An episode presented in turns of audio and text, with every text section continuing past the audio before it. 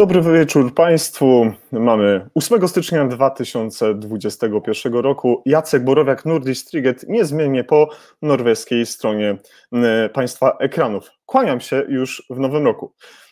Życzę Państwu wszelkiej pomyślności, dużo zdrowia i wytrwałości w realizowaniu planów, które, na które żeście się sobie założyli w tym nowym roku, by wszystko dobrze się spełniło.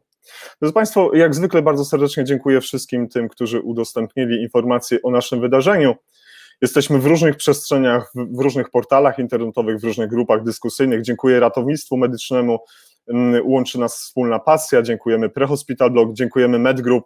Dziękujemy także naszym współorganizatorom dzisiejszego wydarzenia, o których będziemy mówić za chwilkę. Bardzo serdecznie dziękuję, że poświęca, poświęcacie Państwo nam swoją uwagę. Mm, w ten sposób możemy docierać do dużej ilości odbiorców w Polsce i mm, na całym świecie. Drodzy Państwo, mm, tematem dzisiejszego spotkania jest temat bardzo na czasie, związany z tym wszystkim, co się dzieje w naszej przestrzeni dnia codziennego. I w naszych służbach, w zespołach dbających o bezpieczeństwo nie zadajemy pytania, czy złe rzeczy z punktu widzenia napadu, zamachu terrorystycznego się zdarzą. My zadajemy pytanie raczej, kiedy one się zdarzą. Moim i Państwa gościem dzisiaj jest już um, Michał Czerwiński. Witam Ciebie, Michale. Jak nas widać, jak nas słychać? E, widać nas dobrze, słychać e, też dobrze. Witam Cię, Jacku, witam wszystkich zebranych. Bardzo się cieszę, że jesteś z nami. Ja zaglądam troszeczkę tutaj do naszej poczekalni, bo są dzisiaj z nami goście. I Michale, pozwól, że zanim będziemy rozmawiać dzisiaj o active shooterze, o active y, y, samotnym wilku, o, o tej osobie, która z różnych względów chce zrobić krzywdę innym y, osobom, przedstawimy naszych dwóch gości, naszych dwóch partnerów, współorganizatorów dzisiejszego wydarzenia. Pierwszym jest, pierwszy z nich jest pan Jacek Purski, który jest szefem Instytutu Bezpieczeństwa Bezpieczeństwa Społecznego. Witam Ciebie, Jacku. Dzień dobry, witam Państwa. Cześć, Jacku. Witam, hej. Chciałem przede wszystkim bardzo serdecznie podziękować y, za to, że Instytut Bezpieczeństwa Społecznego włączył się do współpracy z nami, z Nurdis Striget i z Michałem, po to, żebyście jeszcze Państwo bardziej tak nas namaścili i powiedzieli, że to, co mm, dzisiaj chcielibyśmy zaprezentować zarówno medykom, ale w ogóle społeczeństwu jest ważne. Proszę, y, Jacku, powiedz, czym zajmuje się Instytut Bezpieczeństwa Społecznego mm, i dlaczego jest on tak bardzo ważny w przestrzeni publicznej? Dzięki, miło mi to słyszeć. Instytut Bezpieczeństwa Społecznego to e, organizacja społeczna, fundacja, która e, działa od kilku lat, która e, zajmuje się szeroko rozumianym bezpieczeństwem. Jest to organizacja, która łączy ekspertów, została założona przez Andrzeja Kruczyńskiego i przeze mnie. Andrzej Kruczyński jest byłym oficerem jednostki specjalnej GROM, jest ekspertem od bezpieczeństwa, byłem szefem bezpieczeństwa na Stadionie Narodowym e, i takim ekspertem od kwestii związanych z bezpieczeństwem, e, edukacji antyterrorystycznej. Moje z kolei doświadczenia to dużo bardziej miękkie tematy, bo to tematy związane z e, przeciwdziałaniem radykalizacji. Połączyliśmy te siły w ramach Instytutu Bezpieczeństwa Społecznego, by właśnie troszeczkę Mm, w innowacyjny sposób, nieoczywisty, mówić o, e, mówić o bezpieczeństwie. To znaczy, e, dla nas bezpieczeństwo jest takim żywym tworem, żywym tworem, do którego, do którego cały czas, który cały czas można udoskonalać. I tak myślimy o bezpieczeństwie. Tak, tacy ludzie jak Michał, który dzisiaj jest gościem naszego spotkania, to, to ludzie, którzy mają właśnie innowacyjne, oparte na swoim doświadczeniu, e, bardzo szerokie, otwarte głowy, szerokie doświadczenie i myślenie o, o, o bezpieczeństwie. Naszym takim kluczowym produktem, kluczowym w ogóle takim flagowym okrętem, można powiedzieć, w działalności Instytutu Bezpieczeństwa Społecznego są szkolenia. Szkolenia zarówno dla podmiotów prywatnych, jak i dla takich miejsc, takich miejsc jak, jak, jak szkoły, czyli szkolenia dla nauczycieli. I właśnie na polu szkoleń dla nauczycieli realizujemy te dwie łączymy te dwie e, nogi Instytutu Bezpieczeństwa Społecznego, gdzie z jednej strony mówimy o otwartym bezpieczeństwie, mówimy o edukacji antyterrorystycznej, mówimy o zarządzaniu sytuacji kryzysowej i to robią byli oficerowie e, policji, e, wojska, Agencji Bezpieczeństwa Wewnętrznego. I łączymy to także z takim tematem, który w Polsce zupełnie jest nierozpoznany i jako jedyni tak naprawdę staramy się go bardzo mocno propagować i siłą współpracy z organizacjami międzynarodowymi takimi jak Radicalization Awareness Network staramy się upowszechniać wiedzę na temat e, czegoś takiego jak radykalizacja. Mm, I tu rozumiem. zarówno wczesne przeciwdziałanie radykalizacji, jak i prewencja, znaczy wczesna prewencja, jak i przeciwdziałanie radykalizacji.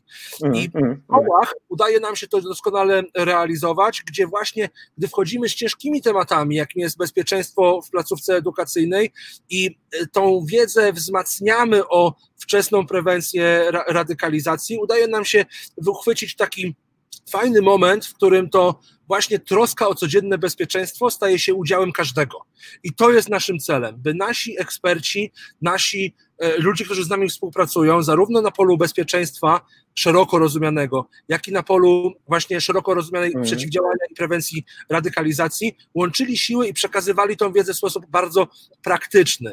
No, takie są założenia IBS, Tak.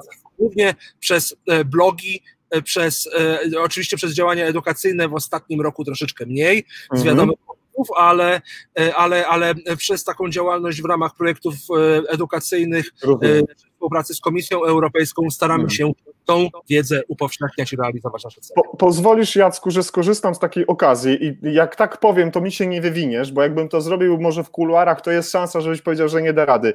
Czy jest taka opcja, czy jest taka możliwość, żebym mógł Cię zaprosić na, do rozmowy ze mną na żywo o IBS-ie, o tym, co Wy robicie w odpowiednim dla Ciebie czasie, żebyśmy mogli poświęcić te półtora godziny na fajny live, w którym to wszystko nam rozłożysz na części pierwsze, bo brzmi to fascynująco.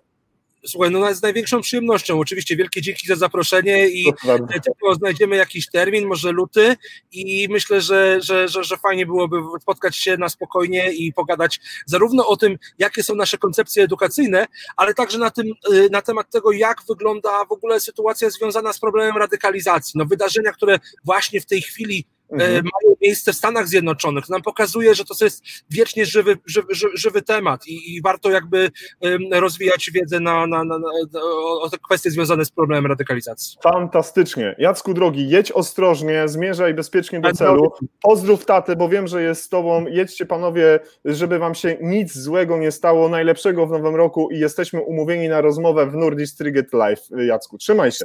Dziękuję pięknie i życzę Wam bardzo ciekawej i owocnej dyskusji. Dzięki wielkie, pozdrawiam. Dzięki cześć. bardzo. Cześć. Drodzy Państwo, a moim i Państwa gościem jest y, również y, mm, pan Krzysztof Lidl, którego serdecznie witam, y, dyrektor Centrum Badań nad Terroryzmem Kolegium mm, Civitas. Dobry wieczór Panie Krzysztofie, dobry wieczór Panie Dyrektorze. Witam serdecznie. Powód, dla którego jest Pan tutaj, jest bardzo prosty, ale jest on również dla nas bardzo ważny. Stał się Pan naszym, y, instytucja, którą Pan y, reprezentuje, stała się naszym y, współorganizatorem, współpartnerem dzisiejszego wydarzenia. Będziemy dzisiaj z Michałem rozmawiać na temat bardzo realnych zagrożeń dla nas, dla służb medycznych, dla obywateli wynikających z takiego scenariusza, jakim jest Active Shooter. Proszę opowiedzieć, czym zajmuje się Centrum Badań nad Terroryzmem y, i co to takiego jest Kolegium Civitas? E, Witam jeszcze raz bardzo serdecznie wszystkich. E, Ja reprezentuję Kolegium Civitas, a Kolegium Civitas z kolei jest e, uczelnią wyższą, niepubliczną. Co istotne i staramy się to bardzo często podkreślać, nie jest uczelnią prywatną, jest uczelnią niepubliczną, ale inicjatorem powołania tej uczelni jest Fundacja Polskiej Akademii Nauk, która m, postanowiła w takich dwóch, y, y, czy w zasadzie trzech najpoważniejszych y, aspektach zająć się kwestiami edukacyjnymi i badawczymi, a mianowicie to jest kwestia socjologii, stosunków międzynarodowych oraz dziennikarstwa. Natomiast Centrum Badań nad Terroryzmem, które ja reprezentuję, jest think tankiem, pewną częścią taką formalną funkcjonowania Kolegium Civitas, której główna rola skupia się na e, z jednej strony badaniach e, naukowych i analitycznych, a z drugiej strony na tej całej płaszczyźnie mm, edukacyjnej. E, e, To, co jest ciekawe mm, w, w samym pomyśle na powstanie Centrum Badań nad Terroryzmem, to jest to, że gro ekspertów i specjalistów, którzy e, pracują w Centrum Badań nad Terroryzmem, to są e, byli e, urzędnicy państwowi, funkcjonariusze różnych służb, instytucji odpowiedzialnych za bezpieczeństwo. I ja pamiętam, kiedy w 2005 roku powstawało Centrum Badań nad Terroryzmem, idea, która przyświecała powstaniu tego typu instytucji, wynikała głównie z tego, że z punktu widzenia analitycznego i badawczego wówczas w Polsce tak naprawdę nie istniały tego typu struktury, które zajmowały się, czy byłyby dedykowane do tego, aby zajmować się takim problemem, jakim wówczas był terroryzm. Ja przypomnę, że byliśmy już kilka lat po zamachach z 11 września i świeżo po zamachach w Madrycie i w Londynie, kiedy było widać, że terroryzm staje się coraz większym problemem i stanowi zagrożenie również dla krajów e, europejskich. E, natomiast wtedy ja i Paulina Piasecka, która jest moim zastępcą oraz e, kilka osób, które stanowią trzon Centrum Badań nad Terroryzmem, pracowaliśmy w administracji. Ja konkretnie kierowałem Wydziałem do Walki z Terroryzmem w Ministerstwie Spraw Wewnętrznych i Administracji.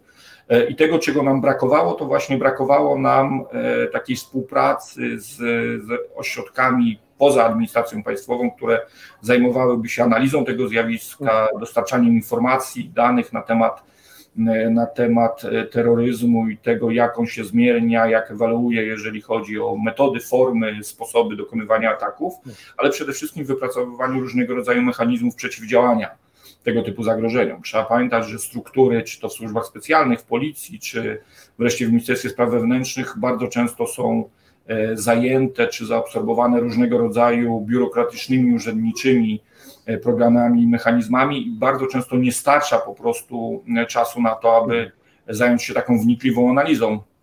E, więc pomysł tak naprawdę, który zrodził się w związku z powstaniem Centrum Badań nad Terroryzmem, wynikał bezpośrednio z, z potrzeby dla, dla, dla państwa, które tak naprawdę wówczas rodziły się. My dopiero tworzyliśmy zręby systemu antyterrorystycznego w naszym kraju. Co prawda dysponowaliśmy już jakimiś pojedynczymi elementami typu fizyczne zwalczanie terroryzmu w postaci jednostek antyterrorystycznych, czy to w policji, czy, czy w wojsku, natomiast no nie było kompleksowego systemu. I e, Powołanie Centrum Badań nad Terroryzmem do życia miało na celu po pierwsze zaproponowanie pewnych rozwiązań, ale patrząc na to z punktu widzenia Mm, e, ośrodków e, pozapaństwowych, czyli taka mhm. typowa praca analityczna, badawcza, trochę korzystanie z osiągnięć, implementowania rozwiązań, które powstawały za granicą.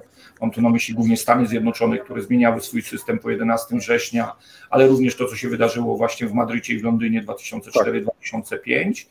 E, no i ten pomysł y, się przyjął. To znaczy było tak, że Centrum Badań nad Terroryzmem stało się taką platformą skupiającą wielu ekspertów, y, wśród nich byłych wojskowych, byłych funkcjonariuszy różnych służb, którzy hmm. znaleźli dla siebie miejsce do tego, żeby dalej kontynuować swoje zainteresowania i dalej wnosić pewien wkład w tą, w tą rzeczywistość związaną z budowaniem systemu antyterrorystycznego, a z drugiej strony również skupialiśmy się na takim elemencie edukacyjnym, o którym wspominał już tutaj Jacek, E, ponieważ no, mówiąc kolokwialnie, wówczas e, cały czas przypominam, że to był 2005 rok, można spokojnie powiedzieć kolokwialnie, że była całkowita plaża, jeżeli chodzi o pomysł w tym zakresie w Polsce.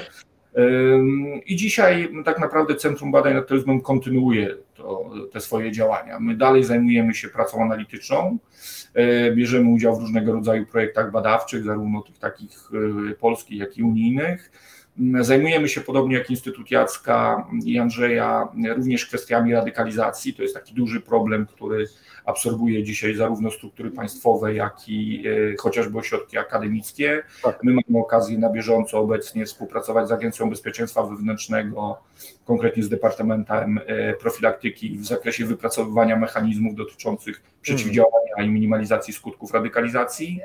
Mm, z tych takich ciekawszych projektów, które są obecnie kontynuowane, to jest kwestia bezpieczeństwa metra warszawskiego, gdzie od samego początku, już od kilku lat współpracujemy z metrem, dokonując różnego rodzaju audytów, proponując konkretne rozwiązania w zakresie bezpieczeństwa, z tym głównie dedykowanych, jeśli chodzi o zagrożenia terrorystyczne. No i to, co jest naszym osiągnięciem, to to, że udało nam się e, w Kolegium Civitas uruchomić kierunki, które bezpośrednio wiążą się z kwestiami bezpieczeństwa. Mam tu na myśli zarówno studia na poziomie magisterskim, licencjackim, jak i studia podyplomowe. Pięknie. W zakresie takich e, kwestii jak właśnie zagrożenia terrorystyczne, zarządzanie kryzysem w organizacji, czy wreszcie cyberbezpieczeństwo. Mm, I swoje działania staramy się żeby te nasze działania były jak najbardziej praktyczne. Jest nam o tyle łatwiej, że dominująca większość tego środowiska eksperckiego, które my skupiamy, to są byli praktycy, a więc ludzie, którzy wywodzą się z konkretnych struktur, zajmowali się w praktyce przeciwdziałaniem zagrożeniom terrorystycznym czy zwalczaniem tak. terroryzmu e, i dzisiaj są w stanie to przenosić na tą płaszczyznę analityczną, taką, e, taką badawczą. Więc muszę, tak... muszę powiedzieć, że brzmi to niesamowicie ekscytująco z punktu widzenia samej merytoryki. E, I, i, i, i czy nie byłoby nie tak, gdybym już dzisiaj Pana zaprosił na osobne spotkanie w tym temacie? Ja oczywiście po zaproszeniu Jacka byłem, e, że tak powiem, gotów od razu się na to zgłosić, więc z przyjemnością jestem do dyspozycji. Być może uda się również zaprosić jeszcze kilka osób od nas e, z kolegium w trakcie takiego spotkania. Mamy osoby, które się specjalizują w bardzo konkretnych e, elementach przeciwdziałania zagrożeniom terrorystycznym, więc myślę, że jak najbardziej czekamy tylko na, na, na propozycje i jesteśmy do dyspozycji. Będzie mi ogromnie miło, panie dyrektorze. Jestem panu bardzo zobowiązany i wdzięczny za to, że poświęcił pan mm, te kilkanaście minut na to, żeby wyłożyć na, praktycznie na jednym oddechu całą genezę powstania i funkcjonowania i, i, i, i, działania prężnie jednej z najważniejszych organizacji zajmujących się terroryzmem w Europie, bo troszkę się o Was nauczyłem. Tak więc myślę, że już też nie, jestem nieco przygotowany do takiej rozmowy i pozwoli Pan, e, Panie Dyrektorze, że już poza anteną będziemy rozmawiać o, o konkretnej dacie, a już oficjalnie mogę Państwa zaprosić e, na, na, takie spotkanie. Śledzić proszę nasze wydarzenia na Nordic Ticket Live, z pewnością tam informacja o rozmowie z Panem Dyrektorem Centrum Badań nad Terroryzmem, Kolegium Civitas z pewnością się pojawi. Ja dziękuję bardzo, pozdrawiam wszystkich bardzo gorąco. Przede wszystkim pozdrawiam Jacka Czerwińskiego, który, Michała Czerwińskiego, który współpracuje z nami już od ładnych paru lat, e, więc e, trzymam kciuki i mam nadzieję, że do zobaczenia w, troki, w trochę lepszych warunkach i tak. w realu mam nadzieję, że już niebawem. Dziękuję jeszcze raz, panie, panie dyrektorze. Jesteśmy w tak zwanym intaczu, jak to mówią młodzi ludzie. Dziękuję za życzliwe, miłe słowa. Życzę panu przede wszystkim ogromnie dużo zdrowia w tym 2021 roku, żeby wszystkie plany udały się na 110%. Dziękuję, trzymajcie się. Michał, trzymam kciuki. Trzymajcie się, hej. Kłaniam się. Dobrej nocy. No, to się już nie wywiniesz. Cześć, Michał. No witam, witam Jacku jeszcze raz. Witam po, takich, po, po, takich przedmówcach teraz e, ciśnienie wzrasta. Ale cię załatwiłem, widzisz? Widzisz? Nie no, spodziewałeś się takiego rozdania w Nordic a jednak. Miło Cię, Michał, widzieć z wielu względów, z wielu powodów. Jesteś z nami od pewnego czasu, regularnie poświęcasz swój prywatny czas na to, żeby zaglądać do Nordic zaglądać tutaj, co się dzieje, a dzisiaj jesteś tym numer jeden w rozmowie na żywo, tak więc y, ba, ba, bardzo Tobie dziękuję za poświęcony czas. Dziękuję za zaproszenie. Fajnie. Jak zwykle są z nami nasi, go, y, nasi słuchacze, nasi widzowie, goście główni bym powiedział, cała już y, ekipa wspaniałych osób. Jest z nami Andrzej Kruczyński, wspomniany wcześniej przez zarówno przez Jacka i przez pana dyrektora.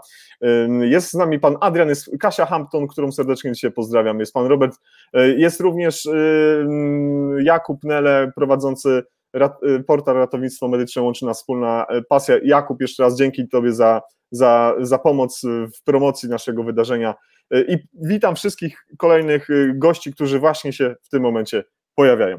Dobrze, Michale drogi, powiedz mi, jesteś ratownikiem medycznym, obecnie jesteś paramedykiem, pracujesz dla brytyjskiego NHS-u, masz ogromne doświadczenie związane z ratownictwem taktycznym, zajmujesz się aspektami związanymi z bezpieczeństwem w nawiązaniu do terroryzmu, szeroko bardzo pojętego. Skąd to wszystko? Skąd takie skrajnie mm, mocne mm, zainteresowania właśnie tą dziedziną życia? Ratownictwo medyczne versus właśnie te kwestie bezpieczeństwa? E, odpowiedź jest banalnie prosta. Tam, gdzie jest e, zagrożenie bezpieczeństwa, tam pojawiają się paramedycy, ratownicy medyczni, lekarze, pielęgniarki. E, to bez wyjątku. Zawsze są osoby, które ucierpią w, takim, w takiej sytuacji. Również udzielanie pomocy w sytuacji, kiedy mówimy chociażby o takich scenariuszach quasi terrorystycznych, czy zagrożenia bezpieczeństwa, strzelaniny, zawsze gdzieś to nas wciąga jako, jako system ratownictwa medycznego, czy jako system, czy jako e, jednostki. E, no i odpowiedź jest prosta. Jak funkcjonować, jak przeciwdziałać, to jest działka, którą zajmuje się kwestia instytucje zajmujące się kwestiami bezpieczeństwa, analizą, prognozą, Natomiast my musimy patrzeć trochę też z innej strony. Jak to załatwić na etapie już przygotowań, czyli być elementem przygotowań, jednocześnie jak reagować w sytuacji, kiedy się coś wydarzy. E, pamiętamy nawet błahą sytuację, kiedy e, doszło do jakiejś e, katastrofy strukturalnej. Mm, generalnie zawsze było powiedziane, że jako ratownicy medyczni nie mamy prawa działać tam w tym rejonie. Z prostej przyczyny. Mm, w studium, ja kończyłem studium ratownictwa medycznego, mieliśmy programy ratownictwo techniczne, byliśmy zapoznawani ze sprzętem. Mhm. Natomiast, żeby posiadać te umiejętności, trzeba cały czas szkolić się i innych, e, jednocześnie być e, takim trybikiem, który w te wszystkie struktury się włączy. Stąd zainteresowanie przede wszystkim oczywiście ratownictwem, ale również jak dopasować to ratownictwo do tych innych struktur, które ze sobą są e, powiązane. Mhm.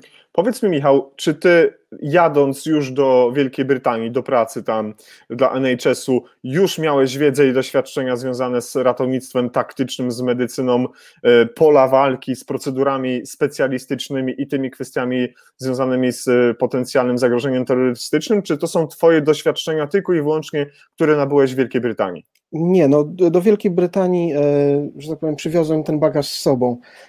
Od 2000 2005 roku e, już, że tak powiem, miałem możliwość analizowania e, programów nauczania, e, które organizowane były w Stanach Zjednoczonych z uwagi na oczywiście kopalnie wiedzy.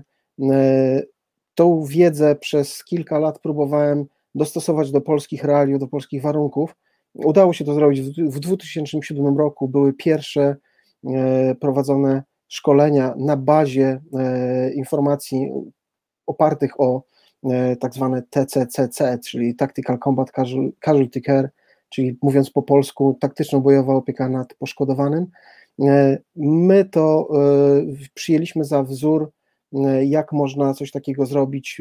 Oczywiście jednostki specjalne były tym zainteresowane najbardziej, natomiast później, krok po kroku, poprzez jednostki kontrterrorystyczne e, oraz e, jednostki ratownictwa medycznego jakoś to wsiąknęło. Oczywiście w tak. międzyczasie e, starałem się tą wiedzą dzielić, pisząc między innymi artykuły, mając wystąpienia, chociażby będąc zapraszanym przez Centrum Badań nad Terroryzmem, gdzie między innymi miałem swój jakiś panel dotyczący właśnie reagowania służb ratownictwa medycznego. Michał, bardzo ważną kwestią jest to, że musimy powiedzieć o tym, że naszym mm, kolejnym dzisiejszym partnerem, o którym nie powiedzieliśmy, ale zostawiłem to celowo dla Ciebie, bo zarówno mm, definicja nazwy tego partnera i znaczenie tych odpowiednich zwrotów zostawiam dla Ciebie, bo jesteś członkiem jednej z najważniejszych organizacji na świecie zajmujących się właśnie, właśnie kwestiami bezpieczeństwa. To jest bardzo mm, ekskluzywne miejsce dla fachowców, bardzo trudno się tam dostać i nie każdy może czuć się takim szczęściarzem. Czym zajmuje się ta, ta organizacja i na czym polega jej specyfika? E, specyfika e, tak zwanej elity, e, czyli brzmi jak elita i wymawia się prawie tak samo, to jest Międzynarodowe Stowarzyszenie Edukatorów i Trenerów Służb Porządkowych bądź związanych z wymiarem sprawiedliwości. W skład tego stowarzyszenia wchodzą mm, obecni, czynni funkcjonariusze mm, tych służb, e, różnych agencji, ale warunek jest jeden, muszą być e, e, edukatorami, instruktorami, trenerami w zakresie tych elementów związanych z bezpiecze zapewnieniem bezpieczeństwa. Również członkami są osoby zaproszone, czyli w momencie, kiedy jakaś osoba zostaje w cudzysłowie wypunktowana, e, w tym momencie dostaje zaproszenie. Ja między innymi znalazłem się tam e, dzięki temu, że miałem okazję szkolić w Stanach. I paru funkcjonariuszy, paru agentów w tym samym czasie wysłało do Aility informację, że warto kogoś takiego zaprosić, co uważam, że jest olbrzymim honorem który, który no nie, każdy, nie każdego może spotkać. Natomiast e, to, co, to, to, to, co oni robią. Gratulacje. to, co oni robią, oczywiście na Facebooku czy na LinkedIn mają profile niejawne, to są zamknięte grupy z wiadomych względów, wymiana doświadczeń, wymiana wiedzy, zagrożeń aktualnych i ewentualnie przyszłych. W tym momencie dochodzi do wymiany tej wiedzy na każdym poziomie, bez względu na to, jaka agencja, jaka instytucja e, się y, tym zajmuje, bądź wykryje jakieś zagrożenie. Momentalnie jest to rozsyłane i tak samo e, raz w miesiącu dostajemy biuletyny, które również mam też okazję tworzyć tam jakieś e, informacje, artykuły, bo każdy ma do tego dostęp. Jeśli masz coś do powiedzenia, możesz to powiedzieć, zostanie to opublikowane w, w postaci biuletynu i rozesłane po wszystkich członkach stowarzyszenia. Także e, bardzo ciekawe e, doświadczenie, oczywiście bardzo ciekawi ludzie, których można spotkać dokładnie na pięciu kontynentach, e, więc wymiana, wymiana doświadczeń jest niesamowita. Jeszcze raz gratulacje i chylę czoła, bo wiem, że jest, z tego co wiem, to jesteś chyba jedynym Polakiem, który jest w tym, w tym zespole fachowców, ekspertów, którzy się tym zajmują. Tym bardziej. Proszę? Jest, jest nas dwóch. Jest was dwóch. To, to tym bardziej jest mi ogromnie miło, że w Nordic Triget Live mam możliwość gościć jednego z tych y, dwojga panów, y, tak więc y, bardzo, bardzo, bardzo serdecznie Tobie gratuluję. To ja też czekam na pytania od Państwa, drodzy, drodzy, drodzy widzowie. Jesteście dużą grupą dzisiaj, bardzo się cieszę. Już żeśmy się tutaj przywitali. Z, z, Michał się ucieszy na pewno, bo jest z nami pan Adrian Uciński, jest pani Basia, jest z nami Bartek Zimoch. Bartek, witamy Cię bardzo serdecznie, jest Szczecin z nami. Yy, jest Łukasz Jurczenia z Coventry, który nas pozdrawia, jest Whiteley z Olsztyna. To, to, to, chyba to są ludzie, którzy, którzy doskonale wiedzą, po co dzisiaj tutaj przyszli i serdecznie ich witam w naszym, w naszym pokoju nordiskowym.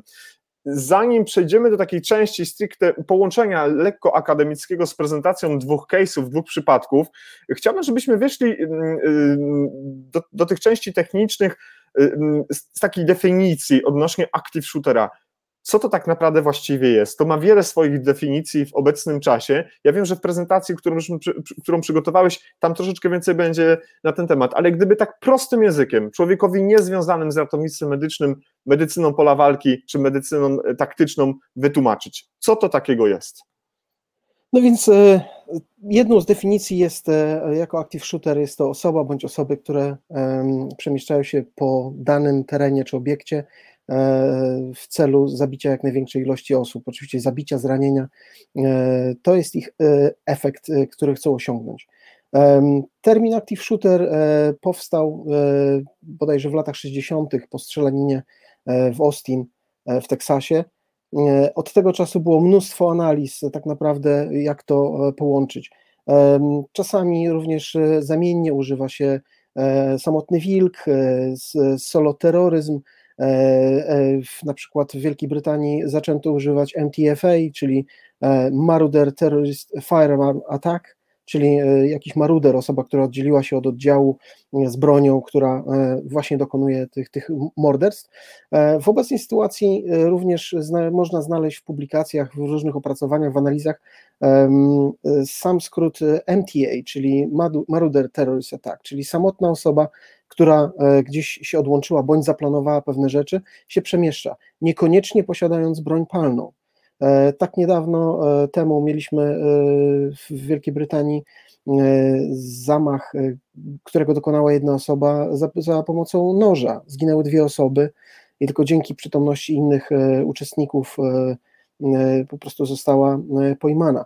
Natomiast ten, te, te terminy są rozbudowywane, bo tak jak mówię, solo terroryzm niekoniecznie to musi być osoba, która chodzi i strzela, to może być osoba, która zaplanuje zamach bombowy bądź jakiś mhm. inny zamach. E, natomiast te terminy się strasznie, strasznie e, przemieszczają. Również na przykład w Polsce jest taki termin przyjęty masowy zabójca, bo taki jest cel tego zabójcy, tak? Jak największą liczbę osób pozbawić życia. Mm, rozumiem. Nasze dzisiejsze spotkanie jest pod flagą Porozmawiamy o ratownictwie medycznym. Dzisiaj akurat Twoja osoba jako medyk, jako paramedyk dla, e, pracujący w Wielkiej Brytanii. Co każdy z nas, co każdy EMT, czyli technik ratownictwa medycznego, paramedyk, pielęgniarka, pielęgniarz pracujący w systemach tych IMS-u, lekarze medycyny ratunkowej powinni wiedzieć, o tych, o tych kwestiach związanych z właśnie z active shooterem. Co w naszej świadomości powinno być najważniejsze? No przede wszystkim własne bezpieczeństwo, bo e, tak jak wspomnieliśmy na początku, czemu zajmuje się e, tak skrajnymi e, tematami? No, ponieważ one, one się ze sobą łączą, natomiast jeśli nie jesteśmy do nich przygotowani e, zarówno mentalnie, jak i e, szkoleniowo, jak i również sprzętowo, e, tak naprawdę musimy pamiętać o własnym bezpieczeństwie. Pozwoliłem sobie przygotować E, taką prezentację, którą e, mam nadzieję, że będziemy w stanie tak, e, tak. opisać i, i, dlaczego akurat wybraliśmy takie przykłady. Mhm. Natomiast nasze własne bezpieczeństwo jako ratownika, paramedyka na, takim, na miejscu takiego zdarzenia, bo życie pokazuje, że czasami jesteśmy wysyłani do wielu, wielu e, bzdurnie brzmiących wezwań, natomiast okazuje się, że jest to, że znajdujemy się tak naprawdę w epicentrum wydarzeń i tak naprawdę dochodzi tutaj do działań e, o, o charakterze terrorystycznym bądź Rozumiem. E, mordercy, który akurat nie próżnuje. Hmm. W tym momencie musimy, pamiętajmy o tym, żeby jeśli nie jesteśmy do tego przygotowani, dbać o własne bezpieczeństwo, ewakuować się w wyznaczone miejsce, czekać na dalsze instrukcje.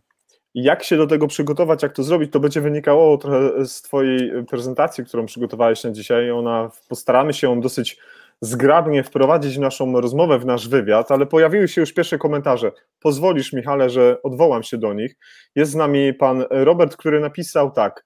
Powinno się nazywać raczej Lonely Wolf scenario. Active shooter y, było normalnie używanym terminem przez policję w Stanach Zjednoczonych na kogoś, kto właśnie w tym momencie prowadził ogień. Nazewnictwa są różne, panie, panie Robercie. Ja osobiście pracuję w systemie norweskim. Tutaj nazywa się to zdarzenie pliwo, które określa um, jedno, zagrożenie fizycznie działające w tym momencie, zagrażające innym osobom, jednej bądź grupie poszkodowanych w danym miejscu i w danym czasie, bez wskazania czy ma to mm, y, taki napastnik broń palną, o której powiedział Michał, czy będzie to, czy będzie to raczej na przykład nóż, czy coś innego. Pan Zajączkowski Łukasz, którego serdecznie witam, napisał takie, takie stwierdzenie, że dzisiejsze ratownictwo boryka się z problemem terrorystycznym, ale również bardzo często z pacjentami bardzo agresywnymi pod wpływem środków psychoaktywnych, gdzie przez niedostateczną ilość policji, patrolów policji ratownicy są zdalni na siebie. Mm, I zaraz przejdę do kolejnej rzeczy, zapytam się Ciebie, Michał, jakie masz doświadczenia związane z agresywnymi pacjentami, o których tutaj Michał, y, Pan Łukasz napisał?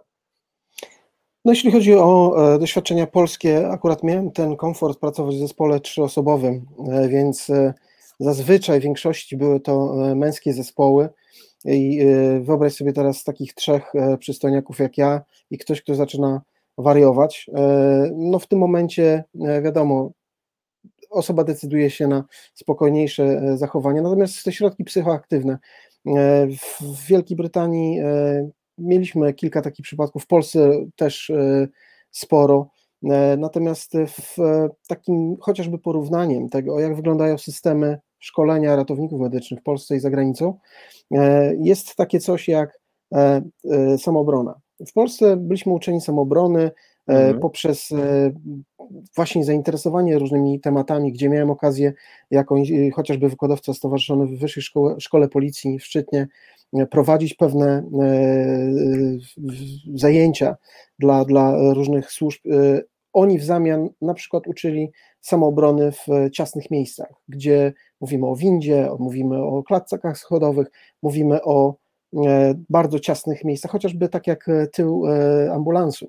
W Wielkiej Brytanii nie mówi się o samobronie, mówi się bardziej o wycofaniu, o uciekaniu.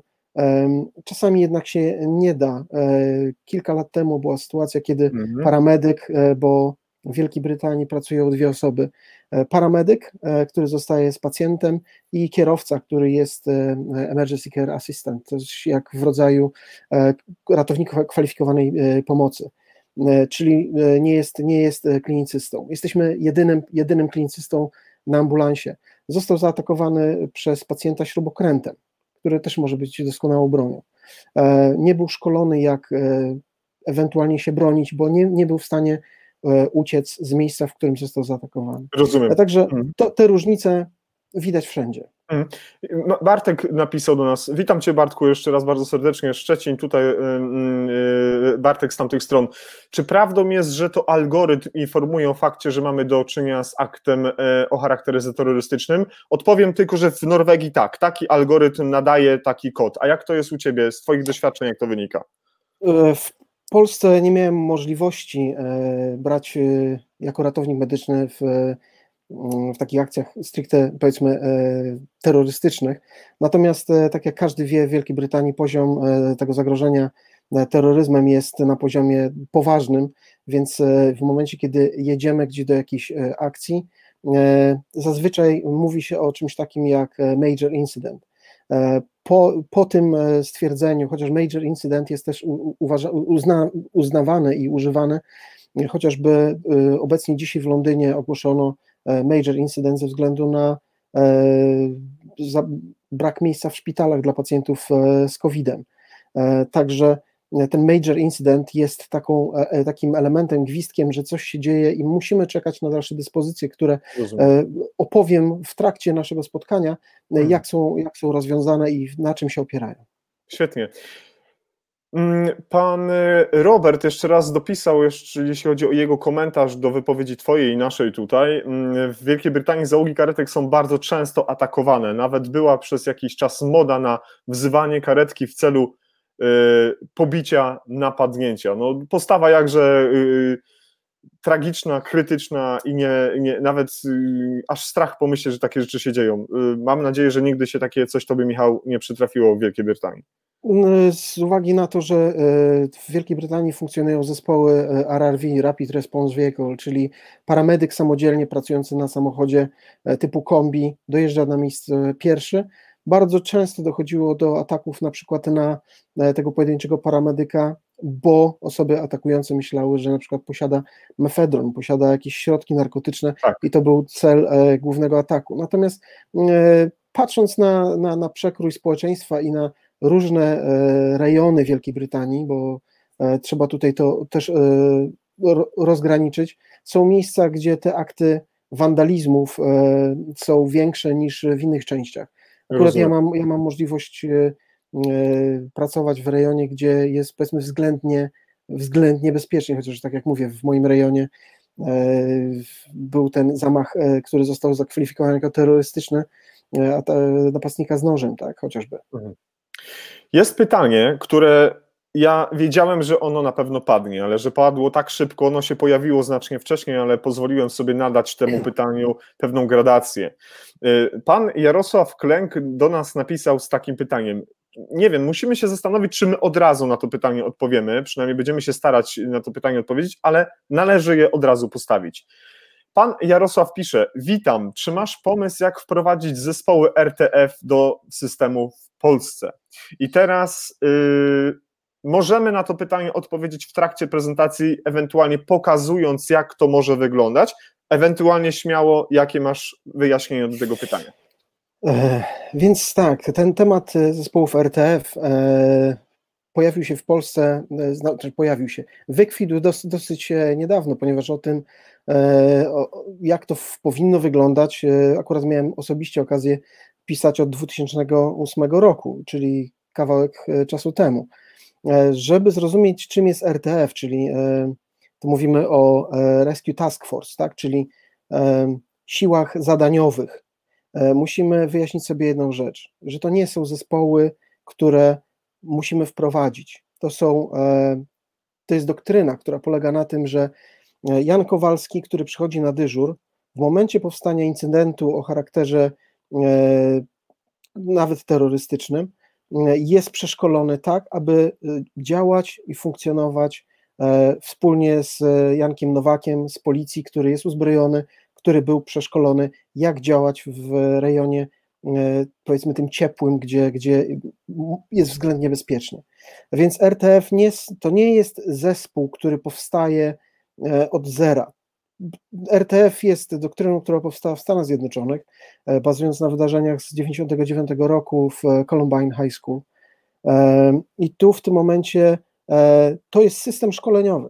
To jest szkolenie, które przechodzi każdy paramedyk, bo na dzień dzisiejszy nie jesteśmy w stanie powiedzieć, czy akurat pan Jarosław będzie na dyżurze, kiedy dojdzie do jakiegoś zamachu terrorystycznego. Natomiast on musi doskonale wiedzieć, jak się do takiego e, współdziałania z jednostkami policyjnymi, jednostkami e, wojskowymi może e, dogadać. Jak to, jak to zrobić, na co zwracać uwagę. I w tym samym momencie policjanci będą wiedzieli, że ta osoba ma przeszkolenie, bo tak naprawdę tworzenie zespołów, które będą czekały na zamach terrorystyczny w Polsce, życzę tego, żeby po prostu nigdy się tego do tego nie przydały, tak? No ale, tak, tak. Ale, ale tu chodzi o to, żeby każdy ratownik e, medyczny miał e, przeszkolenie, jak, jak się do takiej sytuacji dostosować, jak współdziałać. Panie Jarosławie, ja pozwolę sobie dołożyć do tego, co powiedział Michał. Ja zgodzę się z tym nie dlatego, że Michał jest miły, ja jestem miły, ja się z nim zgadzam, tylko dlatego, że mogę się podzielić z Panem moimi doświadczeniami i z Państwem, że taki system również jest tutaj w Oslo. Absolutnie wszyscy pracownicy systemu IMS-u muszą być przeszkoleni z tych procedur, bo to chodzi o kwestię wprowadzenia procedury. Tak jak zakłada pan y, y, węflon, tak samo jak wykonuje pan unieruchomienie odpowiedniego odcinka szyjnego kręgosłupa, tak samo jak w odpowiedni bezpieczny sposób transportuje pan pacjenta, tak w odpowiedni bezpieczny sposób dla pana należy nauczyć się tych procedur, przećwiczyć je pod okiem i instruktorów, którzy są do tego przygotowani i później regularnie, w naszym wypadku raz w roku, szkolenia w ramach zdarzenia Pliwo się odbywają. I to nie ma nic wspólnego z jakimiś mm, szczególnymi, specjalnymi jednostkami, które są powoływane gdzieś centralnie w wojewódzk, wojewódzkich punktach. Absolutnie nie. Dotyczy to, proszę pana, wszystkich. Okay? Dlatego się to nazywa e, task force, czyli e, to powstaje, ten zespół powstaje do wykonania konkretnego zadania, czyli nie jest mhm. zespołem stałym. Mhm. E, po, pojawiło, pojawiło się zatem pytanie od e, pana Piotra, jak wygląda takie szkolenie? Jak można się do takiego szkolenia zabrać? Co zrobić, żeby ratownicy medyczni na poziomie różnym, bo wiadomo, że nie każdy ma militarne przeszkolenie, czy nie każdy odbywał szkolenia z zakresu medycyny taktycznej, na przykład TC3, Y, czy TC2 może takie przeszkolenie y, przejść. Jak wyglądać powinny takie zalecenia, rekomendacje do prowadzenia tego typu szkoleń RTF-u? E, takie e, samo założenie RTF-u jest e, bardzo dobrze opisane i ten, te szkolenie oczywiście zaplanowane w danym czasie można, można przeprowadzić, natomiast bardzo często to, to chciałbym dodać, e, dużo ludzi miesza pojęcia, tak jak na przykład e, TC3, które e, głównie jest dedykowane do wykonania w wojsku, w, w służbach mundurowych prowadzących takie działania medyczne, powiedzmy w wojsku, ale nie tylko medy, medycy, to dochodzi do, do poziomu najniższego szczebla wyszkolenia żołnierza, mówimy o TECC, czyli Tactical Emergency Casualty Care i ten na przykład system jest e, dopracowany do służb ratownictwa medycznego cywilnego. RTF jest taką doktryną, która polega na tym, jak współdziałać z policją, czyli jak się zachować, czego się spodziewać w sytuacji takiego wspólnego działania, bo oczywiście mówimy tutaj o konkretnym zachowaniu, E, o konkretnym e, wyszkoleniu i o konkretnym wyposażeniu. W związku z tym mm, e, nie możemy wymagać na przykład w danej sytuacji, że w takie szkolenie wprowadzimy od jutra, bo musielibyśmy takich na przykład paramedyków, ratowników medycznych wyposażyć w sprzęt ochrony balistycznej, przynajmniej w kamizelki, bo jest to jednak element, który uratuje nam życie, bądź będzie starał uratować nam życie kiedy będziemy w tej w strefie, w strefie przepraszam, e, ciepłej, tak? Tak, tak. E, o tym, jak może wyglądać taki scenariusz e, na prowadzenie, może inaczej, program szkolenia. Jeśli Pan pozwoli, Panie Piotrze, ze swojej strony mogę podzielić się z Panem takimi informacjami, jak wygląda szkolenie Pliwo, czytaj RTF, żebyśmy posługiwali się wspólnym językiem, tu w mojej klinice, tu w moim szpitalu, w którym pracuję. Czy ja mogę Cię, Michał, prosić, żebyś ewentualnie również w odpowiednim czasie mógł podzielić się taką wiedzą, takimi informacjami, kierując na przykład bezpośrednio do jakiegoś linku, jak wygląda taki program szkolenia albo czym się zajmuje? Mamy taki dostęp do wiedzy? Spróbuję coś, ewentualnie jak nie teraz, to po naszym spotkaniu na Twoim profilu ewentualnie takie informacje byłyby dostępne, bo podlinkowaliśmy parę rzeczy, natomiast myślę, że ten RTF gdzieś się też znajdzie. E, choć, taki chociażby przykład, można znaleźć artykuły w amerykańskich gazetach, e, oczywiście branżowych, e, na przykład Journal, Journal of Emergency Medical Service, który jest głównie dla ratowników medycznych, dla paramedyków i który opisuje wyraźnie, że na przykład w tym roku 20 jednostek z, ze stanu Nowy Jork zostało przeszkolonych mhm. w zakresie RTF. Czyli nie mówimy tutaj o zbudowaniu struktur, tylko po prostu o przeszkoleniu osób, Rozumiem. które oczywiście też się E, mieszają, też odchodzą, przychodzą, więc to wszystko musi być e, jakoś tam zbudowane. Z uwagi na zagrożenia w Stanach Zjednoczonych e, jest na to nałożona na pewno większa uwaga, chociaż też nie spodziewajmy się, że wszystko, co w Stanach jest lepsze i rozwiązywane od zaraz. Tak, absolutnie. Bartek podzielił się komentarzem i tu jesteśmy przy ścianie, brak standardów będzie w naszym kraju stwarzać potencjalne zagrożenie dla wszystkich biorących w danym y, zdarzeniu y, udział. No i właśnie chodzi o to, drogi Bartku, żeby wraz ze specjalistami, wraz z fachowcami, którzy zajmują się tymi kwestiami na co dzień i mają wieloletnie doświadczenie, y, będziemy dzisiaj pracować na tej prezentacji, która już za moment się u Państwa pojawi. Jeden ze slajdów Michał wskaże Wam lekturę lektury, linki do lektur, które opracował sam. Między innymi kilka lat temu już była mowa o tym, w jaki sposób można to robić i jak tą procedurę zbudować, żeby nie y, przynosiło to jakichś większych, skomplikowanych problemów. Panie Piotrze, super, że jest Pan zadowolony, dziękujemy bardzo. Y, widzę, że mm, y, prowadzicie Państwo trochę taką indywidualną rozmowę pod, pod wydarzeniem, pod, w trakcie koment udzielania komentarzy. Cieszy nas to, bardzo nas to cieszy i mam nadzieję, że takich rozmów będzie znacznie więcej i takich pytań zadać, zadawać będziecie nam Państwo również dużo. Jakub napisał, pozwól, że to będzie nasze ostatnie y, pytanie w tej części, bo Jakub pyta nas o kwestie rozwiązań takich technicznych. Pisał o tym niedawno Paweł na swoim blogu Ratownik na Wyspach Brytyjskich, ale Jakub pisze, z jakich narzędzi bezpieczeństwa może korzystać angielski czy norweski ZRM w sytuacji bezpośredniego zagrożenia? Czy takowe istnieją? W polskich realiach przycisk pomoc poza informacją dla dysponenta dla dyspozytora medycznego, przepraszam, nic więcej nie daje. Jak to jest u Ciebie, Michale? E, u nas e, każdy z nas posiada radiostację, e, gdzie mamy tak zwany panic, panic button, czyli przycisk paniki. W momencie, kiedy go przyciskamy, jednocześnie są na, nasza konwersacja, którą w tym momencie prowadzimy, bądź ewentualnie sytuacja, która się dzieje, jest na żywo drogą audio, oczywiście przekazywana do dyspozytora. Dyspozytor wie, że już w tym momencie musi poinformować służby policyjne, żeby wysłać E, patrol bezpośrednio e, w naszą stronę, więc e, w momencie, kiedy coś się dzieje niedobrego, naprawdę policja staje na rzęsach i bardzo, bardzo często jest tak, że, że bardzo szybko się pojawia.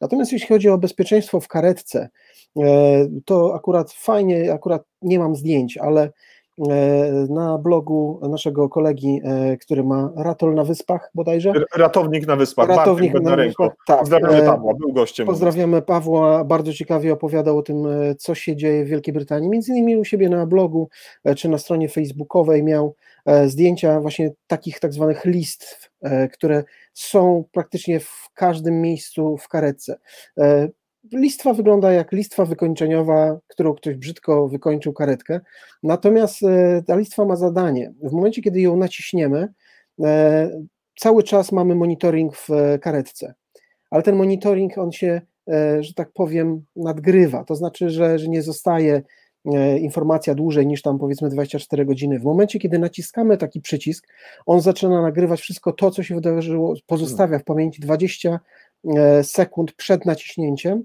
Oczywiście też jest możliwość pozyskania całego e, materiału bardzo dobrej jakości audio i wideo. E, to jest w sytuacji, kiedy na przykład my czujemy się zagrożeni, osoba e, werbalnie do nas się zwraca, że nam na przykład urwie głowę, i chociaż wiemy, że, że ma, takie, ma takie możliwości fizyczne, i psychiczne, wolimy to zachować na wypadek, gdyby na przykład doszło do faktycznie jakiegoś tam wydarzenia. Także z tej strony raz miałem możliwość tylko skorzystania z tego przycisku, bo takie jest nasze założenie, natomiast sytuację opanowaliśmy przed przyjazdem policji, która pojawiła się błyskawicznie. Hmm. To też trzeba dodać, że w zależności od sytuacji wysyłana jest różna policja, bo w większości przypadków jest policja nieuzbrojona. Do sytuacji, kiedy mówimy o zagrożeniu życiu, życia i zdrowia, bo coś się dzieje takiego niebezpiecznego, idą w ruch narzędzia, młotki, noże, tak. przyjeżdża policja, e, która jest uzbrojona, tak zwany armed police hmm. i w tym momencie no, tu już mówimy o takiej gradacji. To też dyspozytor e, policyjny i nasz e, dobiera odpowiednie środki. Dodam tylko do tego, co powiedział Michał, dokładnie taki sam sposób, taki y, y, czerwony przycisk znajdujący się na radiu przenośnym, na takiej motoroli, którą my akurat używamy.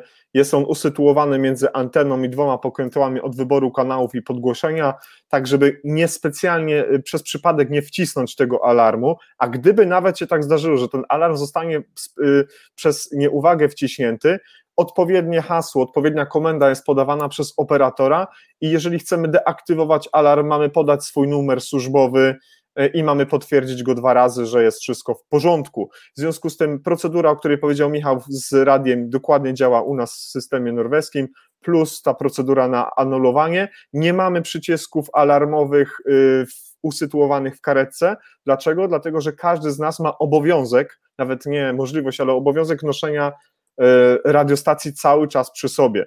E, może się zdarzyć sytuacja, że ona zostanie zerwana, zabrana, wtedy jest oczywiście, e, jesteśmy w gorszej sytuacji i, to też wymaga odpowiedniego działania, ale tak jak powiedział Michał, reakcja służb jest natychmiastowa, bo to kierowanie bezpośrednio informacji do stanowiska dla policjantów jest na żywo, ono jest w sytuacji takiej realnej, teraz na już. Dodam jeszcze jedną informację, ponieważ tak jak e, e, mówiłem, tym się zajmuję już kawałek e, czasu temu. Między innymi prowadząc takie wykłady na jednej z konferencji zagrożenia dla zespołów ratownictwa medycznego. Mówiliśmy o kwestiach mowy ciała, o czytaniu różnych rzeczy, jak się ewentualnie zabezpieczyć, jak badać pacjenta, żeby było nam bezpiecznie. Też wspomniałem o czymś takim, bo też padło to z sali. E, jak rozwiązać kwestię e, bezpieczeństwa. Ja na przykład zaproponowałem coś takiego, e, roz, dogadać się ze swoją dyspozytornią, że masz pacjenta, który jest agresywny, albo na przykład bardzo źle reaguje na słowo policja, natomiast jest agresywny, bądź ma przy sobie broń, ma przy sobie jakieś urządzenie. W momencie, kiedy podamy, że normalnie zgłaszając przez radio, bo za moich czasów, nie wiem jak jest teraz, ale zgłaszało się do szpitala, że się wiedzie, wiezie pacjenta w takim i takim stanie. E, szpital wiedział, Izba Przyjęć, że taki pacjent dojedzie, ale jednocześnie dyspozytornia też wiedziała, że taka sytuacja e, ma miejsce, do którego szpitala jedziemy. Mm. Wystarczy powiedzieć, że wieziemy pacjenta w kodzie piątym, e, pacjent lekko pobudzony, z urazami takimi i takimi.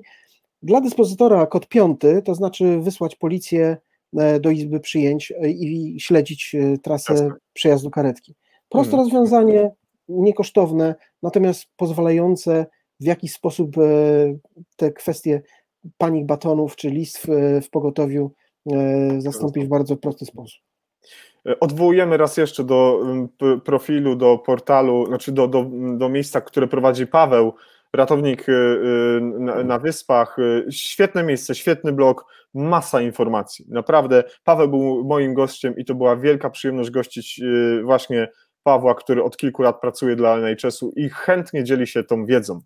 No dobrze, mm, to co, panie wykładowco, może mhm. zacznijmy. To zaczynamy. To zaczynamy. Dobrze.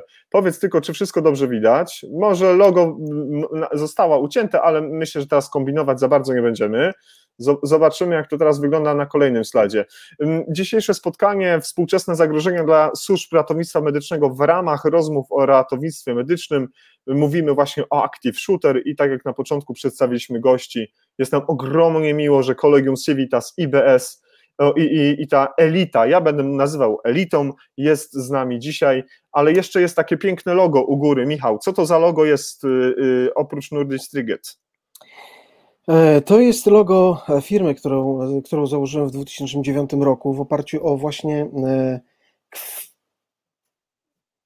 szkolenia dedykowane, szyte na miarę, analizy bezpieczeństwa, zarządzanie kryzysowe, to wszystkim, czym się zajmowałem, a tak jak wspomnieliśmy, są to tematy po, powiązane, połączone, więc hmm.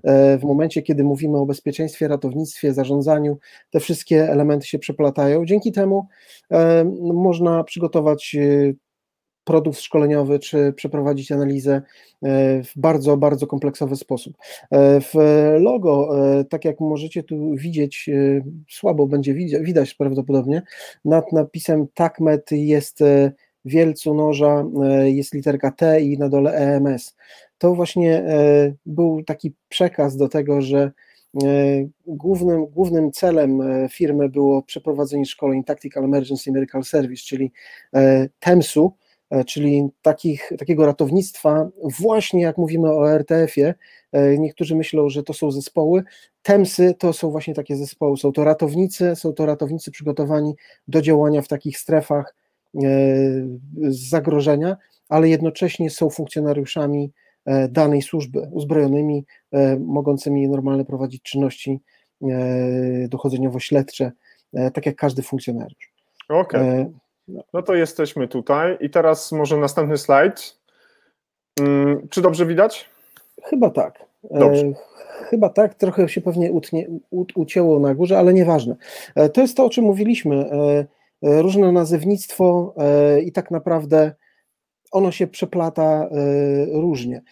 Na konferencji w ubiegłym roku, kiedy miałem okazję być na konferencji, bardzo dużej konferencji w Londynie, takiej typowo counterterrorystycznej, stwierdzono y, prosto, że obecnie przyjętym terminem w tej metodologii, w nazewnictwie, w definicjach jest soloterroryzm. Bo takiej osobie chodzi o sianie strachu, czyli to, co wszystko terroryzm ma w definicji. Także bez względu na to, czy się cofniemy, tak jak na przykład do 2011 roku i przeczytamy o Active Shooterze, E, w Wielkiej Brytanii możemy czytać o MTFA, e, gdzie indziej o Lone Wolfie. Musimy tylko się odnieść do tego tak naprawdę, co te osoby chciały zrobić i co chciały osiągnąć. Następną możemy? Tak, następny slajd od razu idziemy. No i właśnie to, o czym chcieliśmy rozmawiać, można trochę wyżej e, podciągnąć slajdzik, jak się uda te przykłady nasze, które tutaj wspólnie z Jackiem wybraliśmy, bo e, z uwagi na to, że e, Jacek zaprosił mnie na to spotkanie, e, Jacek ma dużo do powiedzenia, ja mam też dużo do powiedzenia i lubię gadać. Wybraliśmy tylko tak naprawdę dwa przykłady. I te dwa przykłady mają części wspólne. Przede wszystkim udział pojedynczego napastnika, złożoność przygotowań, to, które ten napastnik musiał poczynić w celu przeprowadzenia tych e, ataków. E, celowe bądź przypadkowe rozśrodkowanie siły środków, czyli mówimy tutaj o skomplikowaniu działania e, sił ratowniczych i sił porządkowych. Osiągnięty efekt końcowy, współdziałanie służb, instytucji, organizacji, to na poziomie tym właśnie, to co próbujemy tutaj połączyć, czyli ratownictwa, służb ratownictwa medycznego, no i tych służb odpowiedzialnych za bezpieczeństwo e, publiczne. No i oczywiście powstanie obszernego raportu e, bądź analizy na wielu poziomach dotyczących zarówno taktyki realizowanej przez jednostki kontrterrorystyczne czy funkcjonariuszy policji pojawiających się na miejscu jako pierwsi, po efekt wyjścia ze szpitala takich pacjentów, którzy przeżyli taki zamach, mając obrażenia otrzymując pomoc psychologiczną. E, te części, te, te dwa przykłady, e, ten jeden dla mnie bardzo bliski, e, tak naprawdę powinien pokazać, o co w tym wszystkim chodzi. Virginia Tech, czyli mówimy tutaj o masakrze Virginia Tech, no i ta masakra Virginia Tech miała miejsce w 16 kwietnia 2007 roku. E, co musimy wiedzieć o Virginia Tech? Jest to olbrzymi obiekt e, uniwersytecki Uniwersytetu Stanu Virginia, to jest Politechnika Uniwersytetu e, Stanu Virginia.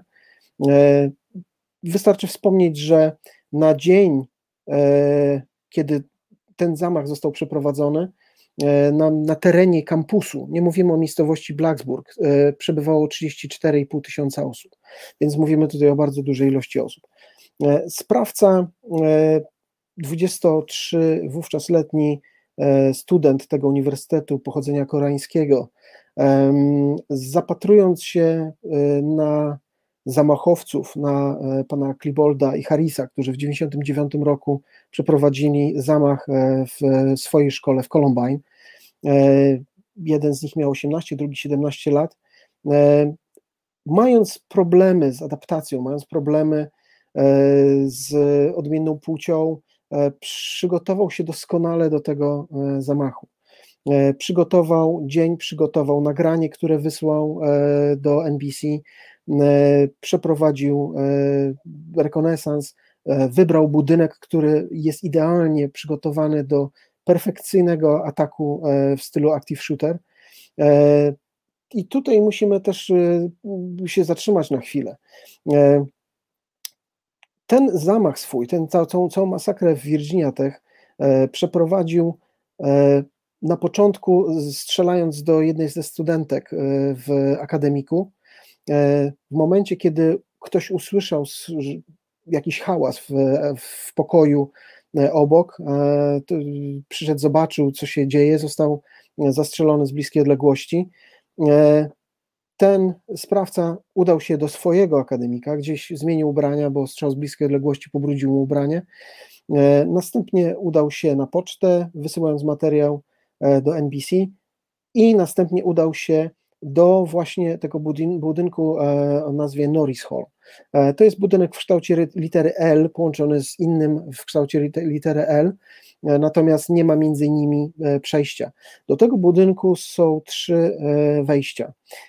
Te trzy wejścia, tu na zdjęciu widzimy drzwi, które zostały wymienione po, po, po oczywiście tej masakrze, bo były przestrzelone bronią gładkolufową. Wyobraźcie sobie, jak doskonale się przygotował do e, takiego zamachu. E, nikt oczywiście o tym nie wiedział, nie miał żadnych współpracowników, którzy mu pomagali. E, lustrując ten obiekt, który dzień wcześniej jeszcze był remontowany, znalazł pustą salę, gdzie umieścił plecak z przygotowanymi wcześniej rzeczami, bronią, amunicją, łańcuchami, kutkami przemysłowymi. Od środka zamknął te trzy wejścia, które tylko były, E, na dole były laboratoria, na pierwszym piętrze były klasy. E, doskonale wiedział, że tego dnia te klasy będą wypełnione ludźmi. E, to był poniedziałek, ludzie wrócili z długiego weekendu. Wszyscy chcieli mieć zaliczenie jeszcze przed końcem semestru, więc wiedział, że te osoby będą w środku, o której godzinie zaczną się zajęcia, o której godzinie może wejść i to wszystko zabezpieczyć. I w momencie, kiedy zabezpieczył te drzwi od wewnątrz, tak jak mówię, wielkimi e, łańcuchami z takimi przemysłowymi kudami, e, systematycznie od klasy do klasy szedł i dokonywał egzekucji osób, które znajdują się e, w środku.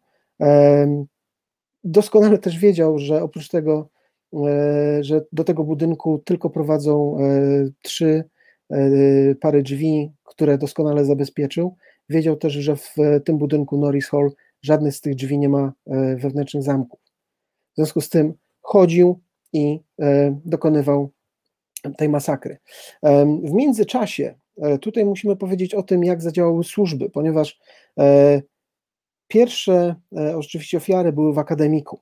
Tam już była policja. Policja w momencie, kiedy okazało się, że paramedyk przyjeżdżający na miejsce stwierdził, że to jest postrzał, że to nie jest jakaś rana, tylko że to są postrzały, rany postrzałowe, E, e, policja oczywiście zaczęła szukać e, sprawcy. Podejrzenia padły na chłopaka tej dziewczyny, która została postrzelona. Zmarła po przewiezieniu do szpitala. Chłopak zmarł na miejscu, który przyszedł zobaczyć, co, co to za hałas. I to, co mówiliśmy na początku naszego spotkania. Czasami jesteśmy wysyłani do prozaicznych sytuacji, coś się dzieje albo ktoś tam krwawi. E, tutaj wyobraźcie sobie, że e, wezwaniem do e, które, które w systemie zaistniało, było hałas, prawdopodobnie ktoś spadł z piętrowego łóżka.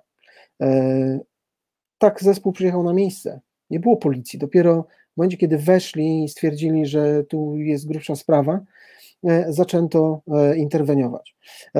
Zespół interwencyjny, ten Emergency Rescue Team, który to jest taki rodzaj SWOT-u, czyli jednostki kontrterrorystycznej w miejscowości Blacksburg, została wysłana na poszukiwanie sprawcy, który jest uzbrojony, prawdopodobnie e, chłopak tej dziewczyny, więc te wszystkie jednostki porozjeżdżały się z kampusu, zostawiając na terenie zwykłych funkcjonariuszy, detektywów, którzy tak naprawdę, oczywiście uzbrojeni, ale prowadzili dalej dochodzenie e, z, z tym wszystkim, co się, e, co się tam działo. Mm, w tym czasie sprawca zaczął strzelać, to była godzina bodajże dziewiąta, 9.41, kiedy usłyszano strzały. E, detektywi i policjanci, którzy byli pierwsi na miejscu, udali się do tego budynku. Jednocześnie, oczywiście, zespół pogotowia ratunkowego tą ofiarą postrzeloną, z dziewczyną i z chłopakiem, e, bo próbowano ratować jego życie z uwagi na, na uraz, powstały uraz, e, był wieziony do innego szpitala. Na terenie kampusu funkcjonuje coś takiego jak w, ochotnicza, ochotnicze pogotowie ratunkowe e, uniwersyteckie, e, gdzie zrzesza studentów, nie paramedyków, tylko studentów, którzy są w stanie udzielić pierwszej pomocy, rozpocząć e, resuscytację krążniowo-oddechową, bądź ewentualnie zaopatrzyć jakieś proste obrażenia. Oni byli na miejscu jako pierwsi i jeden z paramedyków z pogotowia, czyli z takiego zwykłego zespołu ratownictwa medycznego, oni na plecach tych detektywów, którzy w końcu pokonali siłowo e, poprzez przestrzelenie zamków, co było bardzo ryzykowne, e, ponieważ wiadomo, po drugiej stronie mogły przebywać też e, ofiary, które przeżyły tą strzelaninę i próbowały się z tego obiektu wydostać. Wchodzili na ich plecach. I tutaj musimy powiedzieć, byli to ratownicy, którzy mieli wspólne szkolenia z lokalną policją, z lokalnymi agentami, detektywami. E, doskonale się znali, doskonale wiedzieli, jak mają się zachować. E, tu zastosowano taktykę rąbu, czyli funkcjonariuszy, czterech funkcjonariuszy e, szło, mając w środku dwóch paramedyka i wolontariusza, którzy byli w stanie striażować, posegregować poszkodowanych, założyć opatrunki, użyć stas taktycznych, które ci funkcjonariusze mieli przy sobie, ponieważ już w tamtych czasach było to dosyć powszechne w e, Stanach Zjednoczonych, że e, coś takiego widziałem w wojsku i na pewno się mi przyda. O godzinie 9, tak jak mówiłem, 9.41, pierwsze strzały, oni weszli do obiektu 9.45, to czyli tak naprawdę znaczy weszli, były próby wejścia, o tak powiem, bo najpierw były sprawdzone y, trzy pary drzwi, później było wejście, natomiast już, już policja uzbrojona była na miejscu, już próbowano klecić e, ten element ratownictwa medycznego. E, te osoby, które były na miejscu jako pierwsze, które zareagowały, bo były na miejscu, zostały tam na miejscu, natomiast resztę służb ratownictwa medycznego zostało skierowanych w miejsca odwodu. Czekały na sytuację, czekały na rozwój wydarzeń, bo wiadomo, nikt nie wiedział, ilu sprawców będzie. O 9.52, w momencie, kiedy ci funkcjonariusze weszli, był ostatni strzał. Czyli tak naprawdę 11 minut e, strzelaniny, w której zginęły 33 osoby. E, sporo osób zostało rannych, około 17-20 osób było rannych. E, oczywiście sprawca popełnił samobójstwo strzałem w głowę. To był ten ostatni strzał, który funkcjonariusze słyszeli. Część osób próbowało barykadować się w klasach. Tak jak wspomniałem, te e, drzwi nie były, nie posiadały zamków od wewnątrz. Bardzo często to były e, drzwi przeszklone, w związku z tym można było zerknąć, co się tam działo. To, co zostało rozłożone na czynniki pierwszej, to czym między innymi zajmuje się Centrum Badań nad Terroryzmem e, w swoim projekcie każdy jest zasobem antyterrorystycznym, czyli Instytut Bezpieczeństwa Społecznego, to jest wskazanie takich właśnie sytuacji, kiedy sprawca ma ochotę od sali do sali i systematycznie e, zabijać ludzi, ale w pewnym momencie trafia na salę, która jest ciężka do pokonania, bo są przystawione drzwi, bo są przystawione ławki, bo są zablokowane drzwi w taki sposób, że e, siłowe rozwiązanie tego wejścia no, zajmie mu sporo czasu, a w tym momencie już ma na swoich plecach oddech funkcjonariuszy. W związku z tym on sobie odpuszcza takie miejsce, idzie tam, gdzie jest łatwiej. I między innymi takie, takie rzeczy, czyli mówimy o ratownictwie, ale również musimy też e, wpleść w to w kwestię bezpieczeństwa. Hmm. Jak uczyć pewne zachowania, i tym właśnie się zajmują nasi partnerzy spotkania w języku polskim, przekładając to z języka amerykańskiego. Tak? Wiadomo, mamy inne szkoły. Te szkoły, ta szkoła w Virginii jest na bazie byłej szkoły wojskowej, starej szkoły wojskowej. W związku z tym granitowe ciosy, bardzo wąskie okna, bardzo ciężko stamtąd wyjść. Ludzie, którzy wyskakiwali z okien, mieli potworne mhm. urazy kończyn. W, tutaj zamieściliśmy parę linków E, gdzie można, e, jeśli ktoś e, czytaty w angielskim, może doskonale przebrnąć przez tę analizę, zobaczyć, jak to wszystko wygląda. Nawet na, na osoby, które zostały poszkodowane, co im dolegało, jak przebiegał proces hospitalizacji. To wszystko zostało przeanalizowane.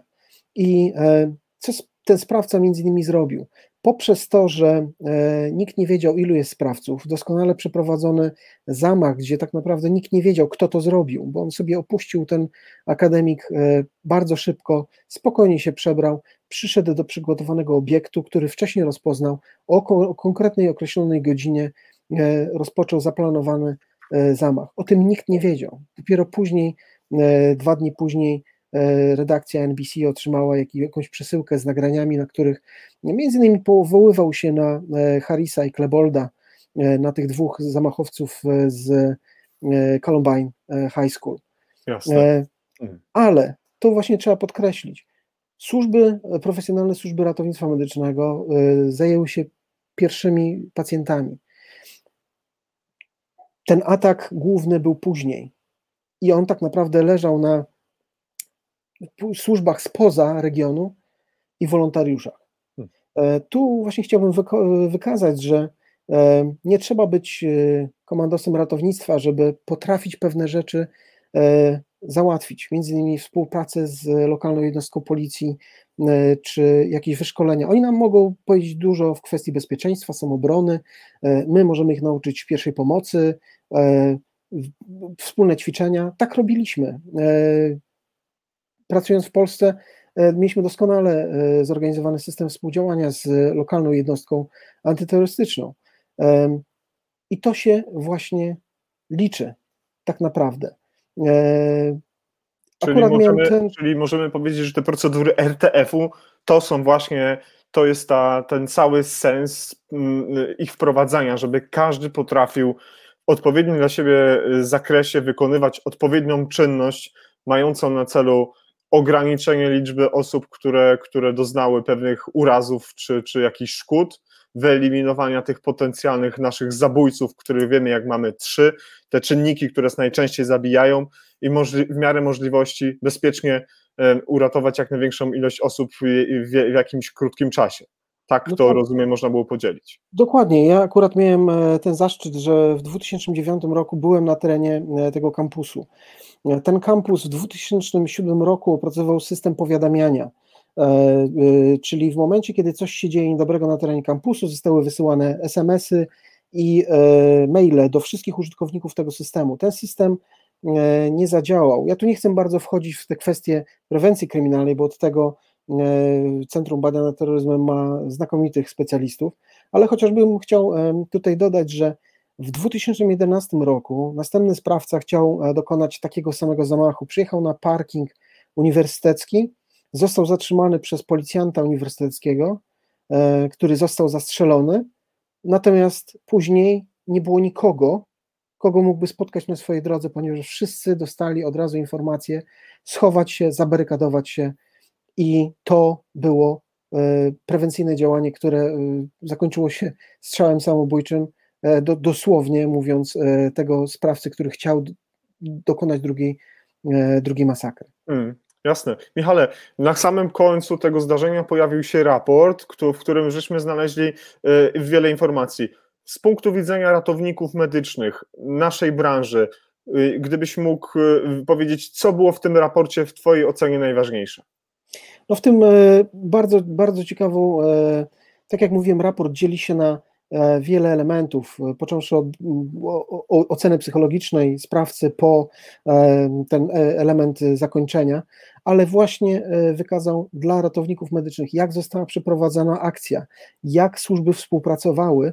Wykazano oczywiście też te rzeczy niedobre, czyli na przykład E, bardzo, bardzo ciężkie e, przeprawy z komunikacją, tak? Czyli mówimy zawsze o tym, że, że łączność kuleje wszędzie. E, tak samo tutaj, z uwagi na to, że różne hrabstwa się wspierały, posiadając różne kody i przede wszystkim hmm.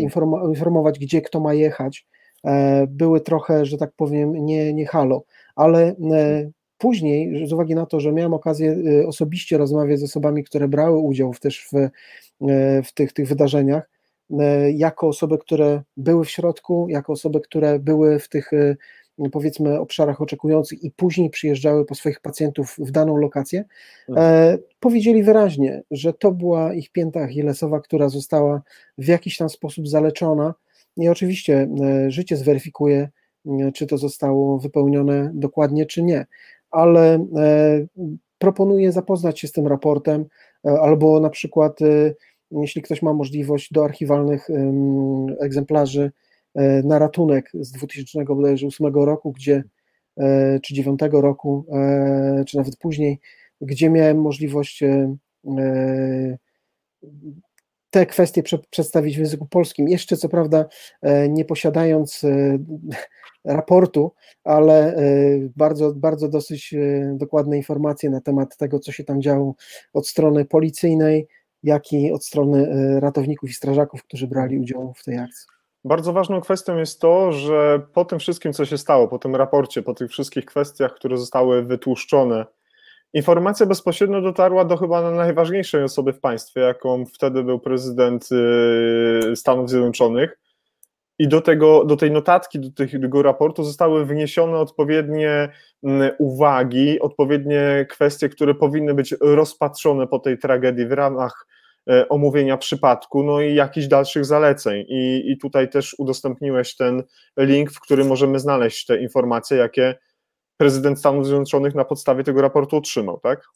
E, tak, raport jest oczywiście bardzo ważną rzeczą, jest takim trzonem, natomiast E, tutaj trzeba e, rozpatrzyć kwestię, co tak naprawdę ma wnieść raport, co tak naprawdę ma wnieść analiza. Jeśli analiza została przeprowadzona w sposób dokładny, oczywiście muszą być wnioski. Te wnioski oczywiście muszą się rozbić o miejsca, w, które, w których są decydenci decydujący o kwestiach finansowania, o kwestiach chociażby raportowania, czy kwestiach E, monitoringu. E, to prezydent między innymi otrzymał informację o tym, że e, są osoby z zaburzeniami psychicznymi, są osoby, które powinny zostać w jakiś sposób do, dokładniej zbadane, bądź umożliwić to badanie, bądź umożliwić leczenie. Ten nasz sprawca był notowany za stalking, był notowany za, za nagabywanie dziewczyn, miał problemy z nauką, E, zmieniał kierunki, mm, co też świadczy o tym, że nie odnajdywał się e, w, w tej, powiedzmy, swoim, w swoim życiu, w którym kierunku mm, zabrnąć. Tak naprawdę nie ma jasno określone nawet w raporcie, e, dlaczego on to zrobił, natomiast jednym z takich przesłanek jest zemszczenie się za to, że żyje i najlepszym sposobem będzie zrobić to, co zrobiło tych dwóch zamachowców w 1999 roku. E, tak. Bardzo się do tego długo przygotowywał, e, znał doskonale miejsce, czyli e, wpisuje się w ten termin active shooter jak najbardziej. Hmm. Jeżeli macie Państwo w tym momencie jakieś pytania do Michała od, związane z tą częścią jego wystąpienia, bardzo proszę, proszę pytać, proszę komentować. Mm, pan Krzysztof Wiśniewski napisał: W Bydgoszczy mamy w Wojewódzkiej Stacji Pogotowia Ratunkowego porozumienia z policją i służbą więzienną. My szkolimy funkcjonariuszy z KPP, a funkcjonariusze nas w pogotowiu samobrony, przymusu bezpośredniego i na przykład zabezpieczenia jednostek broni. Przeprowadziliśmy też tygodniowe szkolenie dla wybranych zadaremów na temat współpracy z jednostkami specjalnymi policji w przypadku zdarzeń o charakterze terrorystycznym, na przykład aktywny strzelec, o którym w tym momencie jest mowa. Pozdrawiam serdecznie z Bydgoszczy, Wiśnia, Krzysztof Wiśniewski, szacun. Y, panie Krzysztofie, dzięki za, za ten komentarz. Robicie świetną robotę tam w Bydgoszczy. Dokładnie. E, Bydgoszcz akurat i Wiśnia robią robotę naprawdę niezłą. E, w Polsce można takich ośrodków znaleźć jeszcze kilka, e, natomiast ta właśnie współpraca to jest to, o co nam chodzi. To jest zbudowanie wspólnych relacji, bo jeśli coś się wydarzy, my musimy współdziałać, my nie możemy się zwalczać. Policjant musi rozumieć, co ja mam do roboty, i ja muszę zrozumieć, co policjant ma do roboty, gdzie się wpasować, gdzie stać, gdzie nie stać, gdzie mnie nie powinno być, gdzie powinienem się udać, gdzie koordynować działania, jak koordynować działania. O tym wszystkim mówimy i to można rozbić na elementy bardzo proste. To robiliśmy od 2007 mm. roku, e, walenie łbem w ścianę, natomiast przy takiej sytuacji i chociażby takie wydarzenia, e, które dzieją się w Bydgoszczy i przede wszystkim e, Wiśnia, który jest e, w cudzysłowie multiinstrumentalistą, jeśli chodzi o e, kwestie właśnie ratownictwa, bo tak samo e, Wiśnia zajmuje się kwestią bezpieczeństwa ratownictwa. To nie jest tak, że e, jestem sam. Jest nas wielu, wielu, wielu z nas dzieli się tą wiedzą, współpracujemy z różnymi instytucjami, tylko jest kwestia, żeby po drugiej stronie była też taka osoba, która będzie chętna na współpracę i to wszystko można ogarnąć ze strony instytucjonalnej, nawet kiedyś w przyszłości, ale to E, właśnie współpraca jest najważniejsza. Mm.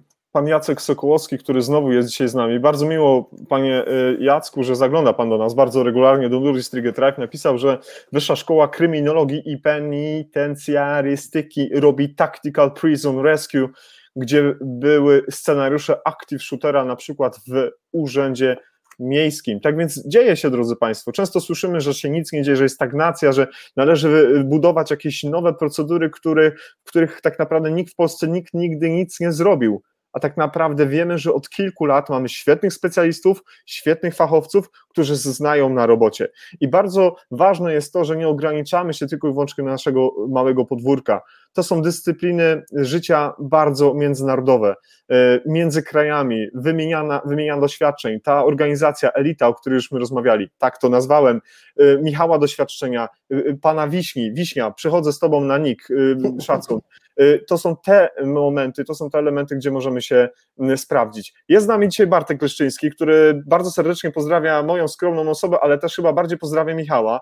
I Bartek napisał tak, y, ten czas, o którym teraz mówisz, przypomina mi jeden z tych, który zorganizowałeś na Mistrzostwach Ratownictwa Medycznego w Piszu bądź Olsztynie. Wywarł on na mnie i norweskiej załodze ogromne wrażenie. Świetna organizacja i świetne zawody. Takie rzeczy trzeba promować. Bartek był uczestnikiem tych zawodów. Bartek, muszę Państwu powiedzieć, to jest ewenement na skalę światową. To był jest pierwszy ratownik medyczny z Polski, który osiągnął status pracownika ambulanse tutaj w strukturach OUS, to był taki prekursor naszego działania, tak więc to tak, taki nasz dziadek, który, który utorował tutaj przestrzeń do medyków.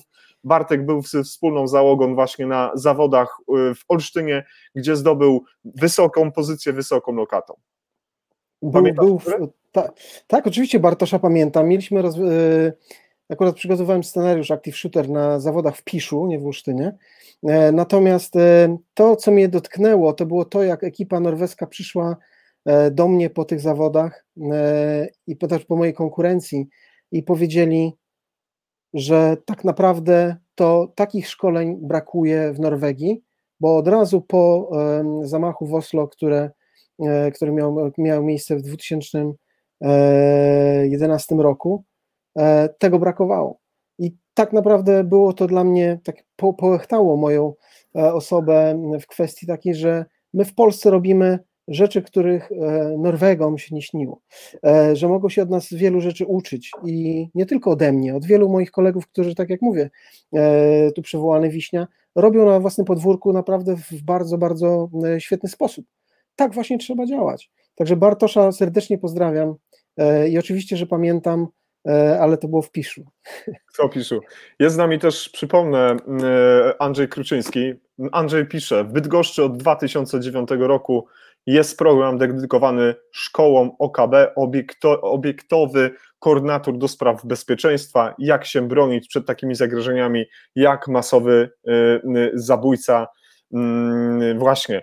A z Andrzejem się spotkamy. Z Andrzejem jest też konkretny plan na konkretną rozmowę, żeby właśnie te wytłuścić najważniejsze elementy z punktu widzenia operacyjnego, taktycznego. Andrzeju, serdecznie Ciebie pozdrawiamy. Cieszę się, że jesteś dzisiaj również z nami.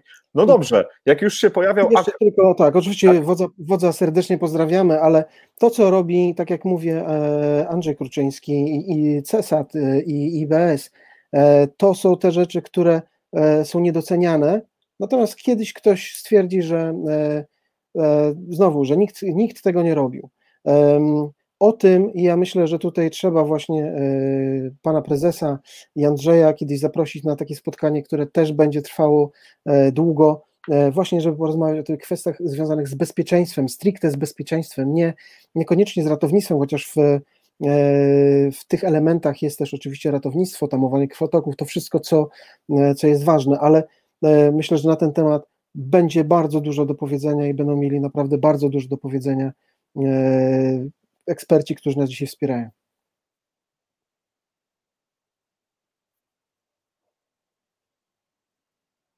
Jacka nie ma? Drodzy Państwo, tak, jeśli chodzi o ćwiczenia, o procedury, to już mogę dzisiaj na bieżąco Państwu polecić. Zaraz po naszym zakończeniu o godzinie 20 Centrum Symulacji Wojskowego Instytutu Medycznego o godzinie 0.20.00 y, startuje z webinarem dotyczącym odmy prężnej, drodzy Państwo. Y, to są specjaliści bardzo wysokiej rangi, którzy działają właśnie w naszej stolicy i tam w centrum symulacji wyprawiają niesamowite rzeczy. Tak więc dzisiaj po godzinie, o 2 godzinie 20 zapraszam wszystkich bardzo serdecznie, y, żeby wejść na profil Wojskowego Instytutu Medycznego Centrum Symulacji, wejść i chłonąć tą wiedzę i doświadczenia. Michale, wspomniałeś o Oslo, wspomniałeś o Norwegii, No to co tam się stało w tym Oslo? Powiedz mi. Wracamy do naszej prezentacji. No i właśnie e, to e, Oslo jest taką drugą, e, drugim naszym wydarzeniem, które ma powiązane struktury.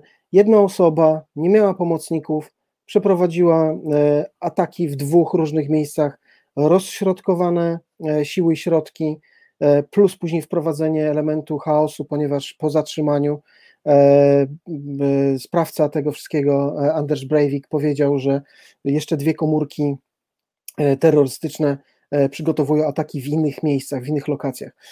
Co się wydarzyło? W lipcu, dokładnie 22 lipca 2011 roku, w tym roku będziemy mieli dziesiątą rocznicę tych wydarzeń.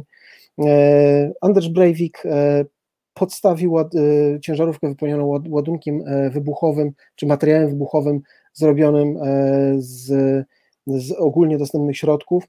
E, następnie oddalił się z miejsca. Czasowy zapalnik został zdetonowany w obiektach czy przy obiektach rządowych w centrum Oslo. Mm, oczywiście na zdjęciach, które możecie obserwować z raportu, e, widzicie skalę zniszczeń, oczywiście wielka fala uderzeniowa.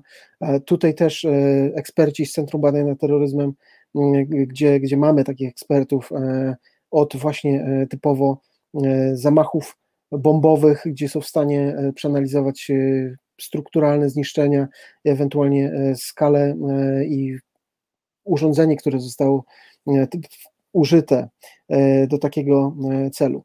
E, oczywiście nie będę tu się skupiał już na, na, na kwestiach związanych stricte tak z ratownictwem medycznym, bo w tym momencie możecie sami oglądać zdjęcia. Jeśli coś dzieje się w centrum miasta, przy obiektach rządowych, oczywiście myślimy o ataku dokonanym przez terrorystów. Oczywiście pierwsze informacje, które docierały to były hipotezy, że to był terroryzm islamski, że, że, że, że, że to był atak e, terrorystyczny i tak dalej. E, służby działały w takim e, troszkę chaosie, ponieważ nikt nie był w stanie tego na początku ogarnąć. Jak widzicie, skalę zniszczeń, gdzie fala uderzeniowa dokonała zniszczeń, wiadomo, czerwony, czerwony obszar to są największe zniszczenia jeśli ktoś przebywał w tamtym rejonie, nie miał szans na przeżycie. Natomiast pamiętajmy też o tym, że osoby przebywające w obiektach, które zostały dotknięte tą falą e, uderzeniową, e, ciśnieniową, zostały pokaleczone bardzo mocno, chociażby odłamkami szkła, które eksplodowały no i oczywiście elementami sufitów z, z, aluminiowymi elementami, które też się przemieszczały łącznie z tą falą. W momencie, kiedy służby zaczęły e, e, działać, wszystkie służby policyjne zostały skierowane w tamtą stronę, szpitale zostały postawione e, w gotowość taką bojową, żeby przyjmować jak największą ilość rannych. Nawet raport wykazał, że poszło to bardzo sprawnie. Tu myślę, że Jacek więcej na ten temat, bo, bo, bo ten uniwersytecki szpital został wyróżniony jako ten, który poprzesuwał chorych, porobił e, odpowiednie strefy dla osób, które zostaną przywiezione, ale również zostaną, zgłoszą się samodzielnie, bo e, część osób e, po prostu zgłaszała się sama. No i nie wiem, Jacku, coś możesz dodać na ten, na ten temat tego centrum Oslo? Tak, y, wydarzenia, o których y, powiedział przed chwilką Michał, to zdarzenia, które właśnie w tym roku będą miały swoją dziesiątą rocznicę. Drodzy Państwo, właśnie ten scenariusz, który został tutaj prze, przytoczony przez Michała, o którym wszyscy wiemy, wiele osób na świecie dowiedziało się o tym zdarzeniu, no było przede wszystkim absolutnie wielkim zaskoczeniem. Nigdy w historii Norwegii od czasów II wojny światowej nie mieliśmy do czynienia z czymś takim, z tak dużym y, zagrożeniem, z tak dużą y, siłą y, zniszczeń, czy falą zniszczeń. W związku z tym y, z pewnością nie było to tak od razu pięknie, jakby się wszystkim wydawało, że wszystkie procedury zadziałało, bo często y, y, spotykaliśmy się, czytając raporty i opisy sytuacji, że pewnych procedur po prostu w ogóle nie było. Nie były one przygotowane, bo nikt tego się nie spodziewał. Nie spodziewaliśmy się takiego scenariusza, który miał miejsce. Ale jeśli chodzi o szpital uniwersytecki w Oslo, którym, którym ja osobiście pracuję, to rzeczywiście procedura przynajmniej powiadomienia ludzi, wezwania ich poprzez SMS-y, poprzez odpowiedni system zadziałała doskonale i wstrzymanie wszystkich tych operacji nieratujących życie, mogących poczekać na rzecz pacjentów urazowych, przejmowanych bezpośrednio do centralnego, y, do centrum urazowego przy szpitalu Ullevål była rzeczywiście bardzo mocna. Tylko, że to okazało się, drodzy Państwo, dopiero początkiem tego, co się wydarzyło zaraz chwilę później. Y, to może od razu Michał dwa słowa dalej na temat, co się stało dalej.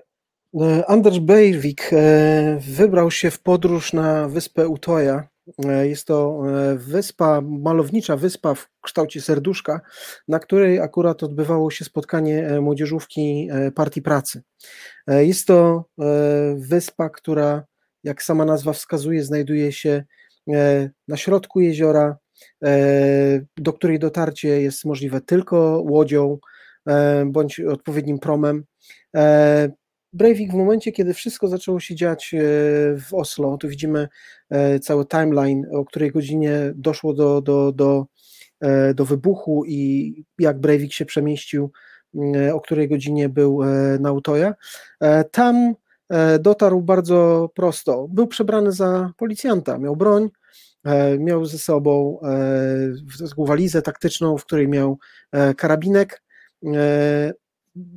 wyłudził, e, tak można powiedzieć, e, przeprawę promową. Powiedział, że jest policjantem, który został wysłany na wyspę w celu zabezpieczenia e, działań, gdzie w momencie, kiedy dotarł, zaczął egzekucję, tak można powiedzieć, bo, bo młodzież nie miała gdzie się nawet ukrywać. To był teren lekko zalesiony, natomiast jeśli schowamy się w namiocie, tak naprawdę nie mamy szans wykonywał e, te zabójstwa idąc spokojnie, spokojnym krokiem, krokiem przez wyspę.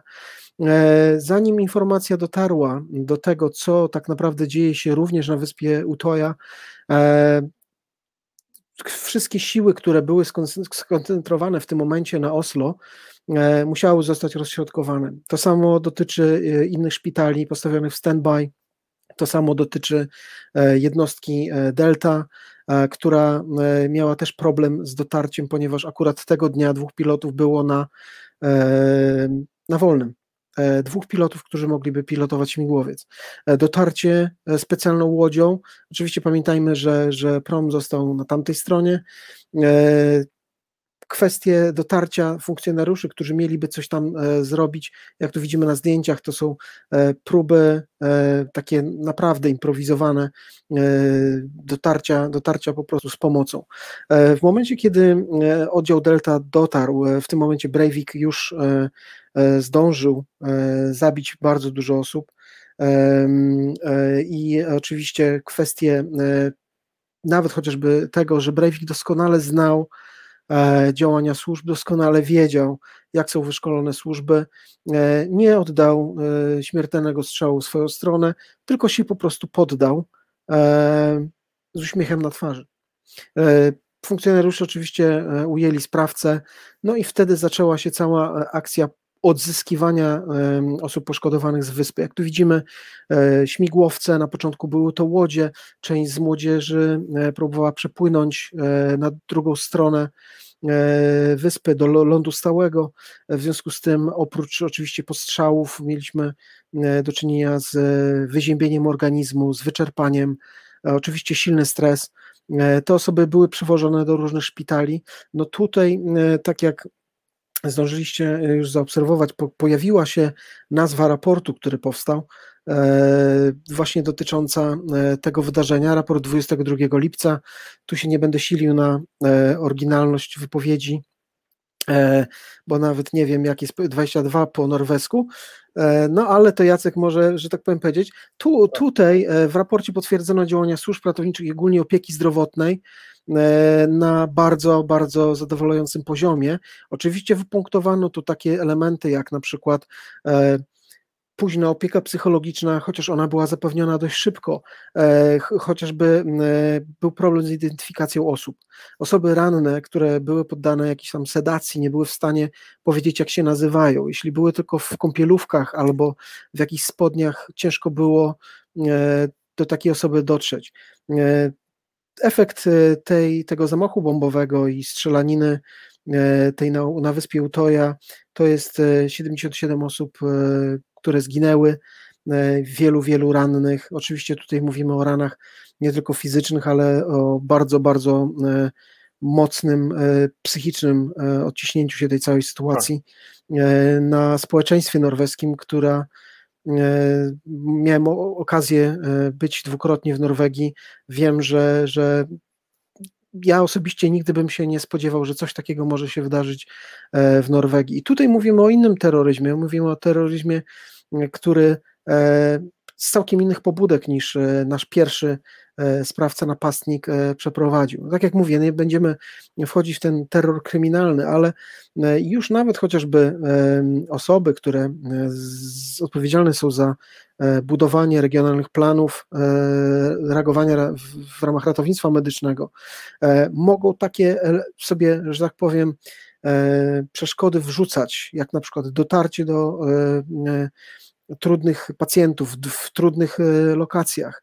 E, osobiście e, pracując w Polsce pamiętam, jak musieliśmy iść do zatrzymania krążenia gdzieś kilometr w śniegu i okazywało się, że byliśmy w stanie uzyskać spontaniczne czynności i ten nasz pacjent przeżywał w szpitalu, ale musimy o tym pamiętać, tak? Hmm. Musimy to z innej, że tak powiem, puli być współodpowiedzialni za tworzenie e, różnego rodzaju planów, e, żeby zapobiegać i e, ułatwiać pewne rozwiązania.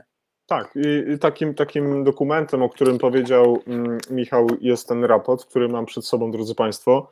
Raport obszerny, zawiera mm, wiele stron technicznych, jest to blisko 500 stron, które opisują od samego początku całą genezę wystąpienia w ogóle tego problemu związany z tą osobą, która odsiaduje wyrok w więzieniu i zarówno całe techniczne przygotowanie, za, zarówno zdarzenia w samym centrum Oslo, przejazdu jego na wyspę Utoja, i tutaj dla tylko technicznego jakby do powiedzenia, e, ta wyspa leży w obszarze fiordu, to nie jest jezioro, pomimo, że to, był, to były wakacje, było bardzo chłodno, było bardzo zimno, plus ta ewakuacja E, plus ta ucieczka tych ludzi no, spowodowała ogromnie wiele problemów medycznych.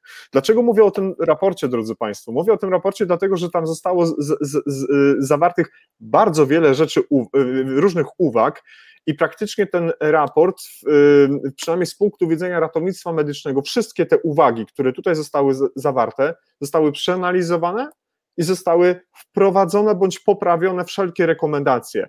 Czyli wszystko to, co zostało napisane na papierze, żyje i funkcjonuje do dzisiaj. Między innymi wspólna cyfrowa komunikacja między wszystkimi służbami. Nie ma już cyfro, y, y, komunikacji e, analogowej, wszystko odbywa się w sposób cyfrowy. Między innymi tych przypadków mógłbym więcej teraz podawać, niemniej jednak ten raport nie, nie umarł w, mm, w, jakiejś zamrażarce, ten raport nie, nie, nie zastygł gdzieś w jakiejś szufladzie, tylko na podstawie tego dokumentu zostały wprowadzone odpowiednie działania wynikające z oceny sytuacji, z opisu przypadku, z debriefingu z służbami i tak dalej, i tak dalej, i tak dalej. Bo rzeczywiście to, co się stało na to i pierwsze, pierwsze informacje o 17.25, które przy, przy, zostały zbierane przez Centrum Powiadania Ratunkowego, mówiły o białym mężczyźnie w policyjnym uniformie z długą i krótką bronią strzelających do młodych osób pierwsza osoba, która zadzwoniła do e, Centrum Powiadania Ratunkowego, leżała wśród sześciu e, zabitych kolegów i koleżanek. W związku z tym scenariusz niebywały, niesamowity, niespodziewany. Tutaj pan Jacek napisał mm, dokładnie to zdarzenie, to plama na Norwegach przez długi czas Breivika nie nazywali nawet z imienia i nazwiska, tylko ABB albo terrorysta. Nie wiem, czy to jest plama, panie y, Jacku, tylko to jest przede wszystkim zdarzenie, którego nikt się w takim kraju demokratycznym nie spodziewał, takiego obrotu sprawy. Mówimy to dzisiaj specjalnie po to, żeby uwrażliwić państwa na te sytuacje, które zdarzyć się mogą w każdym społeczeństwie. Znowu powiem to, co na początku pozwoliłem sobie użyć stwierdzenia. Nie zadawajmy pytania, czy to się zdarzy, zadawajmy raczej pytania, kiedy to się zdarzy. No i tutaj właśnie też warto wspomnieć, że e, wydarzenia, które e, miały miejsce w lipcu, e, Centrum Badań nad Terroryzmem i tutaj publikacja, która powstała w, dostępna we wrześniu tego samego roku, czyli tak naprawdę dwa miesiące później, przeanalizowała pewne rzeczy dotyczące zarówno samego ładunku, bomby, pozyskania materiałów. E, akurat ja e, zostałem zaproszony do, e, do stworzenia rozdziału planowania działań ratowniczych w sytuacji scenariusza Active Shooter. Mimo tego, że mieliśmy bardzo mało informacji na ten temat, osoby, które mogły z, chociażby scharakteryzować czy, czy zbadać osobę samego Breivika, mogły się tym podzielić. Oczywiście sam raport jest, e, tak jak zawsze mówimy, analizą, to jest e, część zbudowana na, na faktach, na pewnych elementach. Natomiast tutaj e, w publikacji, która powstała, mogliśmy pewne rzeczy jakoś zbudować, pomóc osobom, które są zainteresowane chociażby mm. w budowę tego systemu reagowania. A powiedz mi, Michale, y, y, szybko przejdę do, do mm, takiego kolejnego slajdu, który już jest teraz z nami. A jak to jest y, w Polsce z naszym przygotowaniem służb ratownictwa medycznego na scenariusze Active Shootera w Polsce i za granicą? O, za granicą już troszeczkę na ten temat opowiedzieliśmy, a jak to z, twój, z Twojego punktu widzenia, z Twojej oceny sytuacji może wyglądać albo wygląda na terenie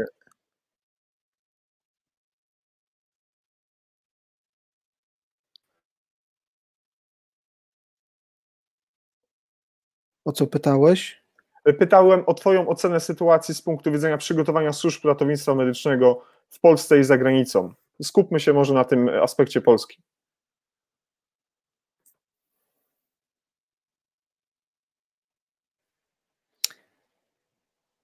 Nie wiem, czy mnie słychać. Słychać Cię dobrze.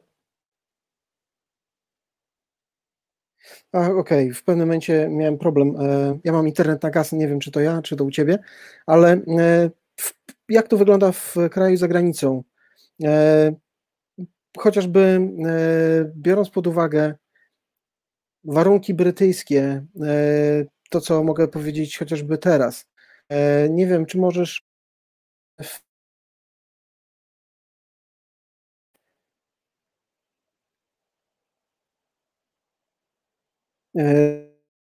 Wielka Brytania.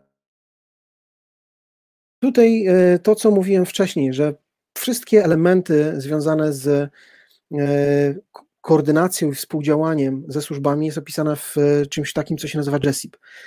JESIP jest taką jakby biblią wypracowania wspólnego modelu decyzyjnego i dzielenia się taki, takim bezpieczeństwem, gotowością sytuacyjną. Tu w tym momencie każdy wie, gdzie kończy się jego rola, gdzie zaczyna się rola E, koordynatora innej służby, jak mogę zaistnieć w przygotowaniach. E, no i tu pojawiają się takie skróty AIT i HART. E, ten skrót AIT odnosi się do Ambulance Intervention Team. W Wielkiej Brytanii każdy paramedyk jest przeszkolony oczywiście w zakresie tamowania krwotoków, E, jesteśmy wyposażeni w odpowiednie zestawy do, do tamowania krwotoków.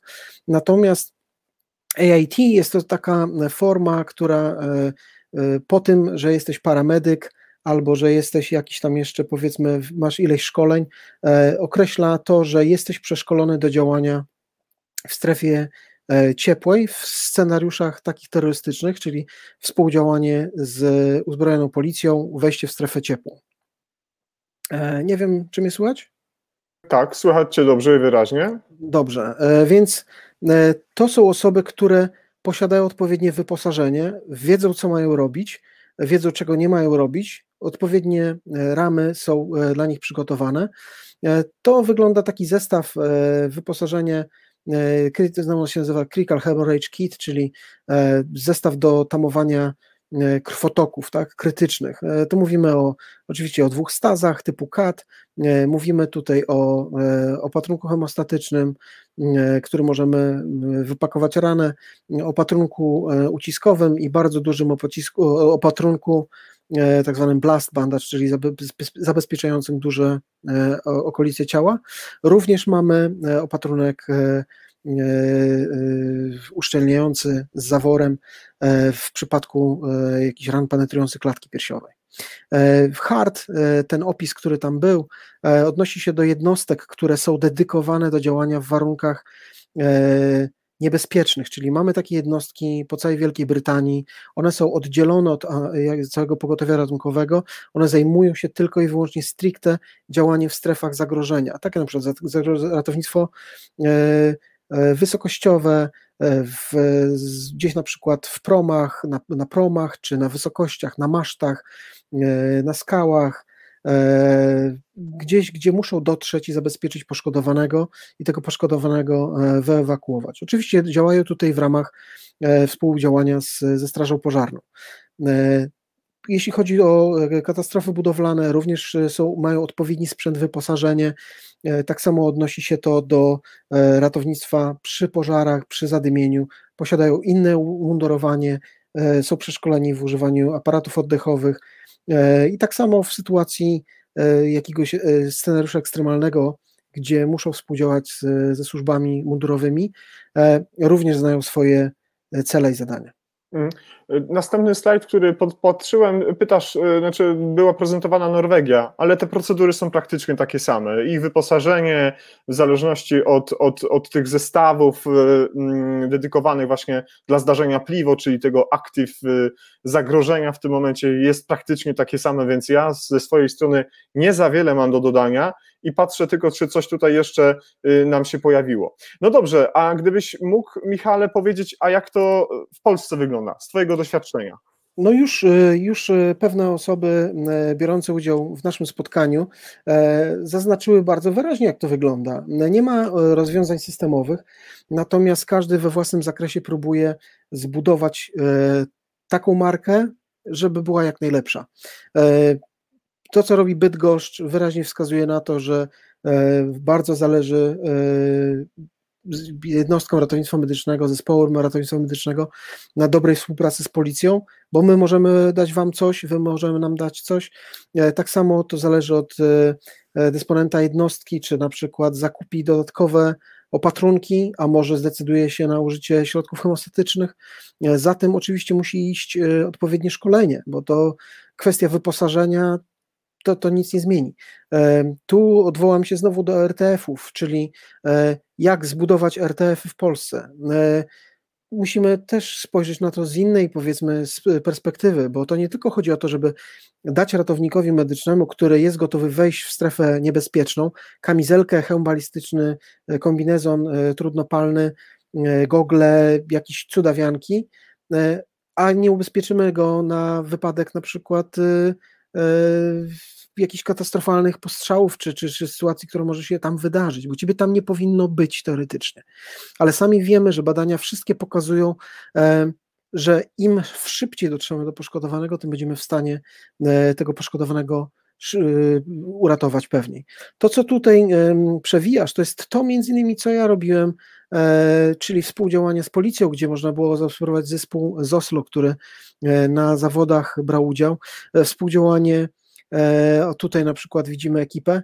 E, tu nam podgrywkę dawała e, moja lokalna wówczas jednostka sekcja antyterrorystyczna policji, też chłopaków serdecznie pozdrawiam, bo oni z Wojewódzką Stacją Pogotowia Ratunkowego bardzo, bardzo fajnie współpracowała.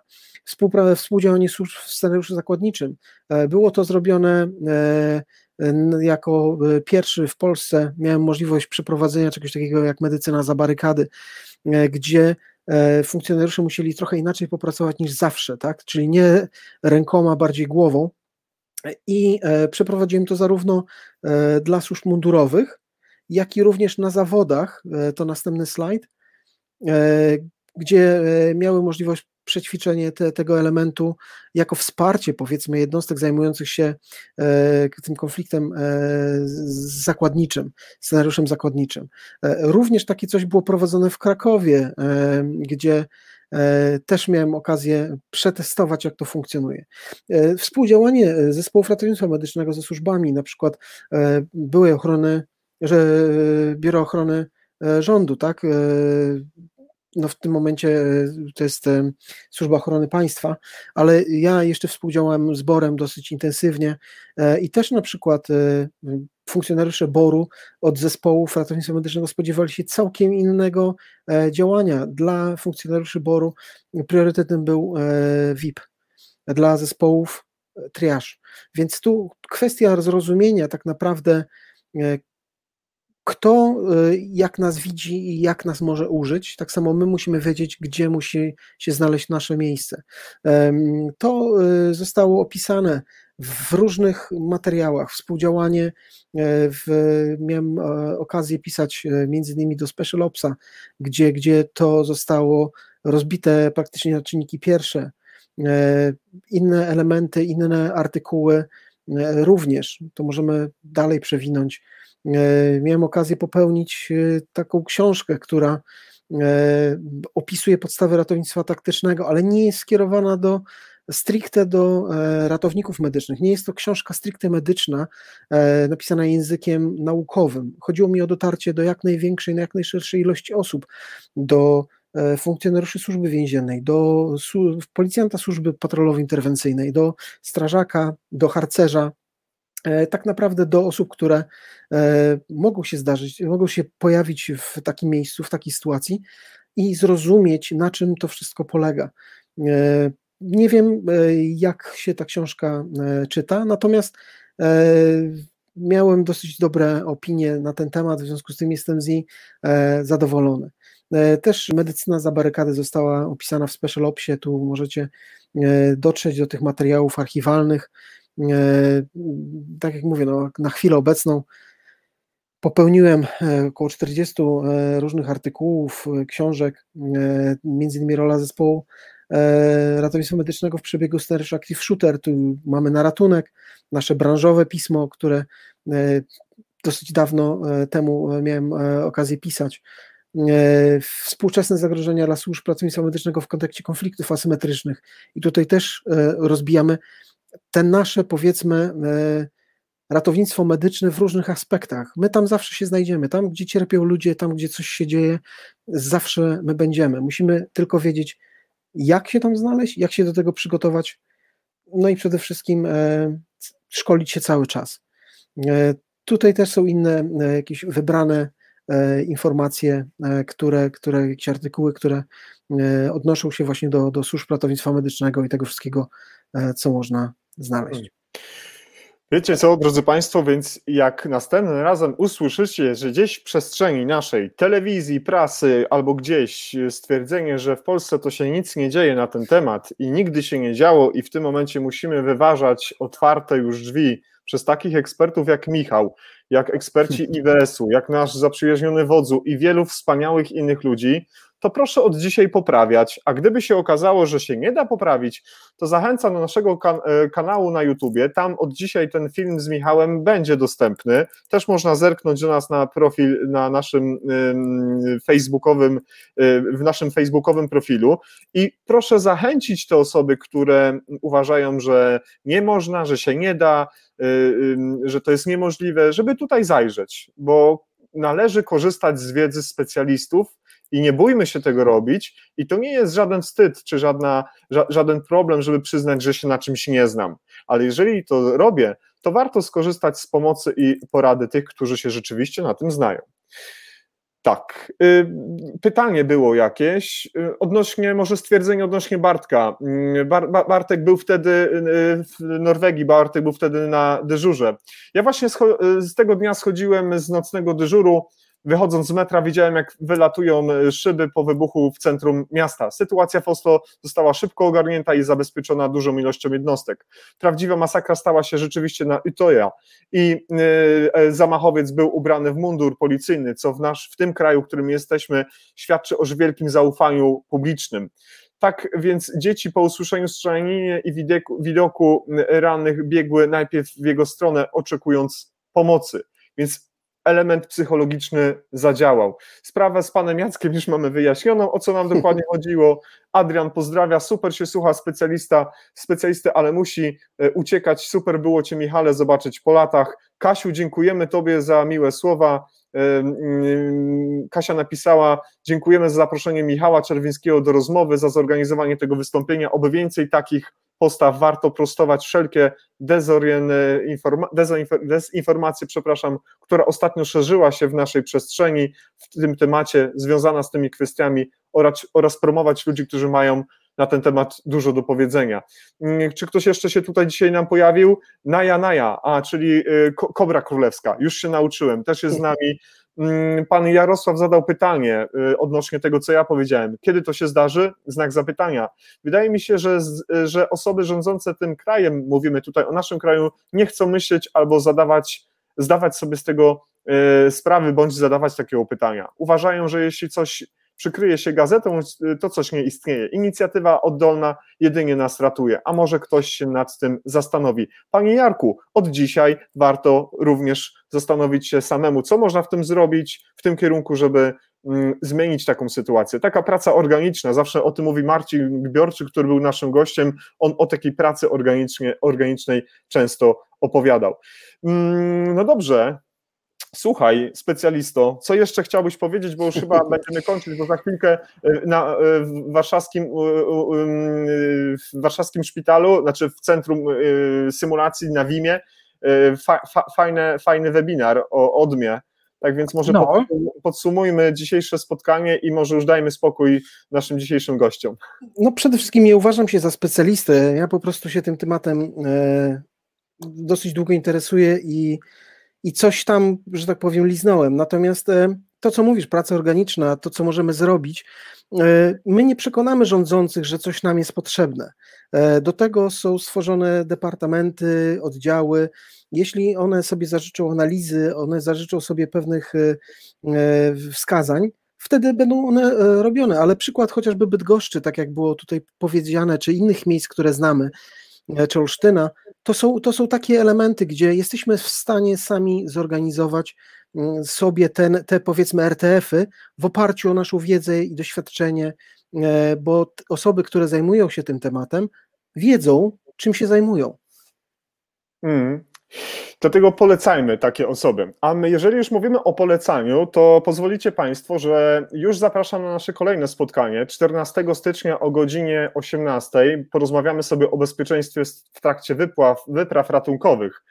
E, między innymi porozmawiamy mm, o tym, jak to wszystko przygotować, żebyśmy z takiej wyprawy wrócili bezpiecznie. Marcin Błeński, Marcin Błeński, bezpieczny Kazbek, to ten gość, który dowodzi tymi projektami, fantastyczny człowiek o wielkim potencjale intelektualnym, praktycznym, a o, o, ogromnym doświadczeniu jego już nie wspomnę.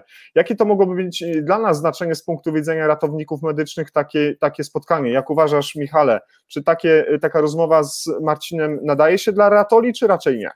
Oczywiście, że tak. No każde, każdy, z, każdy z gości, których do tej pory zaprosiłeś, e, mieli coś do powiedzenia, co w naszym życiu zawsze gdzieś może się e, przepleść.